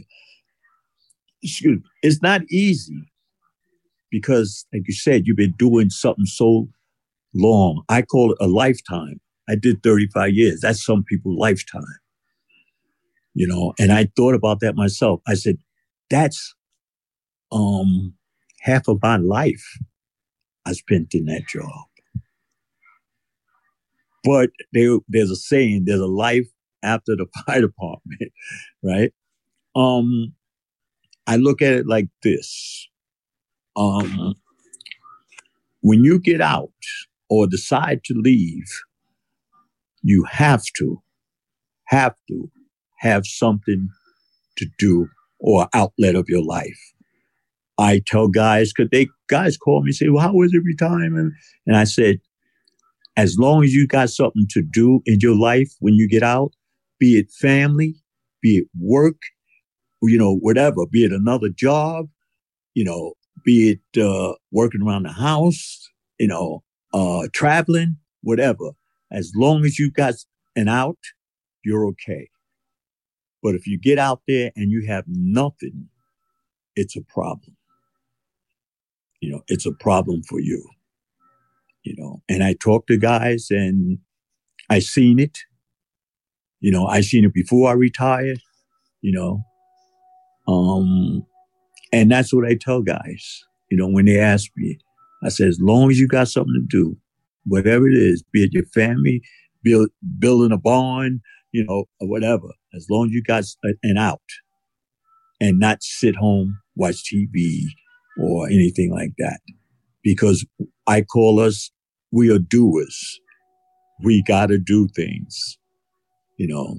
And um, you find out that when I first got out, I didn't do anything for a few years. That's why I could talk like that. And I got sick, you know, um, overweight, high blood pressure, all of that stuff came down on me. And um, I, until I came down here, uh, West Virginia, I, you know, I started going to the doctor and she said, well, this here, this. I said, well, you know what? Um, borderline diabetic. So I go, um, I go to my A1C. You know what that is, right? Yes, sir. My A1C was 14. 14 and A1C is supposed to be seven or below. So I, when I went to the doctor, I asked her, go, well, you know, I, I, I was doing insulin too. So I asked her, I said, I don't want to do insulin. Right. So what could I do? She says, the first thing you could do, uh, you need to lose weight. Right and go on a diet. I said, well, I don't do diet. I said, I, I call it a change of way of eating. I said, because once I, this is me, I said, once I hear that word diet, I know I'm going to fail. Mm-hmm. I think that's very so true for a lot it, of people. So I call it a change of way of eating. So that's what I did. I changed. I lost almost 60 pounds. I, um, I, six months later, or maybe a little longer, I went back to her. Right? She goes, she thought I had cancer. she said, "We got to check you for cancer. How did you do this, lose all this weight? You lost all this weight." I go, "No." I go, "I already had tests from the uh, World Trade Center Medical for cancer. I went to um, Sloan Kettering, and I had tests. I, I don't have cancer, right?" She goes, "What the hell did you do?" Just like that. I go, "Well, I asked you, you know, what would help me, and I just changed my total eating." totally. You know, I said I did away with meats. I did away with carbs. I said I did away. I did vegetables and, you know, stir fried and, you know, I got a wok and I did all of this stuff. Right. So she checked my A, uh, A1C. You know what it was? Six and a half. I'm so glad you told that story too, because so many people think that diabetes is irreversible. Oh, no. Six and a half. Uh, no insulin at all. Amazing. You know, she goes, um, well, if I go above a certain number to take the insulin, it's been over a year now. You know, I haven't, I, I tell people, I say, the, the only thing I take right now is vitamins. you know what I mean? And I do that because I'm old. you know what I mean? my my World Trade Center doctor, a wonderful lady, wonderful. Every time I talk to her, she said, You're taking your vitamin D, right? You're taking your vitamin D. I go, Yes, I am. I said, Yes, I am, because of you. I take my vitamin D. Is your wife taking vitamin D too? I go, Yes. You know, she was taking it before me, you know. So um speaking of that's why I'm saying you gotta we're doers and you gotta keep doing because I'm a perfect example. You know, I'm talking from experience. I I slowed down, I stopped, I put on weight, high blood pressure. No, they wanted to put me on high blood pressure medica- medication. I told them, no, what do I need to do? You know, and whatever I need to do, I did it. No, I, I just went the other day and no high blood pressure. A1C is still six and a half. Um, and I'm okay. So I, I told her, I said, yeah, I gained some weight like that. She goes, about damn time. Because I was the weight when I got on the job. I, w- I weighed 143 pounds when I got on the job. I'm, I'm uh, almost six feet. And she goes, uh, I, I, I, you're too tall to be that weight you were. She says, I'm glad you gained weight. It's okay. You know what I mean? So uh, here I am, and I'm, you know, I gained weight, but I'm looking, I'm trying to watch it. You know what I mean? So I won't get back where I was. But I'm a lot more active now than I was then, and I, I don't even understand it because I'm a very active person. Now I'm like uh, the energizer energizer bunny. You know, and my daughter says, I never see somebody retired that's always doing things. you know what I mean? I said, that's just me, you know. Well, the but way you ate, me out a lot. Yeah, and the way the way that the foods you change, like you said, not a diet, but your your nutrition now.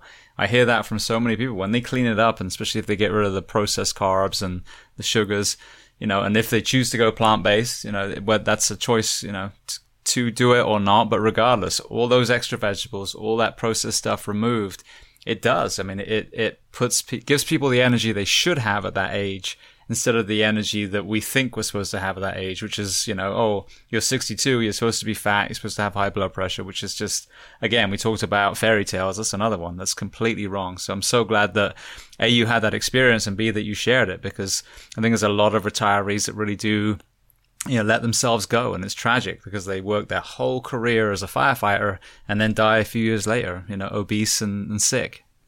Yeah. Um, yeah, I know a few guys. I uh, You know, a guy died not too long ago, and I remember him asking me, "Al, how is it? How is it? You know, retirement?" And he was out here four years, and he passed away. I felt so bad. You know, I, mean, I said, four years, my God. You know, I mean, I, I, you know, there's a saying that, uh, you know, many years you put in, as many years you want to collect your pension. Absolutely. You know, yeah. Uh, hopefully, and you know, when there's older, I I call my I you uh, you'll hear me say it all the time. Yeah, I'm old, but it's okay. you know what I mean? It's okay. I say that for a reason because the other side of not getting old, you know what that is. Mm-hmm. Exactly. Yeah. So it's okay. Even when I, you know, I have pains or something like that, I say it's okay because I'm here to feel the pain. You know, every day above ground is a good day. Absolutely. You know, well, that's that's that's a saying. You know, it ain't mine, but it's a saying. Absolutely. Well, it's gratitude as well. But I mean, I don't know if we mentioned this in our previous conversation, um, but my grandmother's 103 and she's still right. kicking ass. she really is. So, you know, that's the thing now, you know, 62 in her lifespan, you've only barely passed the halfway mark. So, you know, right. you know, it's not old. The mind, it's all about mindset. So, yeah. But that's my goal. Your grandmother's. yeah, mine too. you know, no, it's it, it's okay. I you know you're going to get old. It's okay. It's a part of life. You know, nobody wants it. You know what I mean? But it's one of those things you don't have control over. Yeah, you can control so your deal, health so, at the age. So deal with it. Mm-hmm. You know what I mean? Um, I look at things like you know when I have a pain, you know, there's people that have pain like 24 hours a day, seven days a week, and they're not complaining. You know what I mean? Because they're happy to be here, you know, with their family, you know. So I said, I said, ouch, and I move on. you know, it ain't, and and this is a known saying that I use for myself too. Nobody ever said life was going to be easy. Amen to that. you know? Yeah. you know, so get to work. Brilliant. All right. Well, that's the perfect place to end. So I, I want to say thank you so much. It's been such an incredible conversation. I'd love to, you know, sit down with you face to face one day in the future when we're all able to, to do that again. But, you know, your story of, of, you know, three and a half decades in the fire service and obviously that very powerful, you know, a moment when you went back to, to September 11th, you know, just thank you. Thank you for, for leading us through and thank you what you've done, obviously in your position, but also being the role model as a senior man and the mentor. Cause I think a lot of us need to have that story told as well so that we can become better versions of ourselves too. Well, well, I, I learned, like I said, I was, I, after I got out of jail, I didn't do anything, you know, um, you know, I talk to a lot of people and they say, you should do this, you should write a book, you should do this. Uh, maybe one day. Um, I rather talk to people, you know, and um, when they ask, I rather for them to ask me questions because it's something that they want to know, you know. So I went a couple places and, you know, here and there they would ask me about the trade and this, this, this. So I actually went to one mayor um, in the South and I said, look, is there a place that we could, an auditorium or something, so I could actually answer some of the questions? And I let them know right out the door, there's some things I don't talk about. Um, so if you ask me a question, I'll let you know that I don't talk about these things, you know, and that's how I leave it. And if somebody asks me a question that I don't talk about or I don't answer, I'll let them know that. You know, and I'm I'm sure that I'm one of many that was at the trade show. Yeah.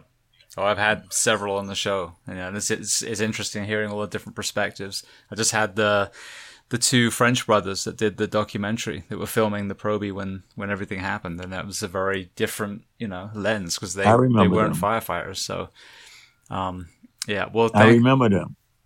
I I I know pretty much the whole story.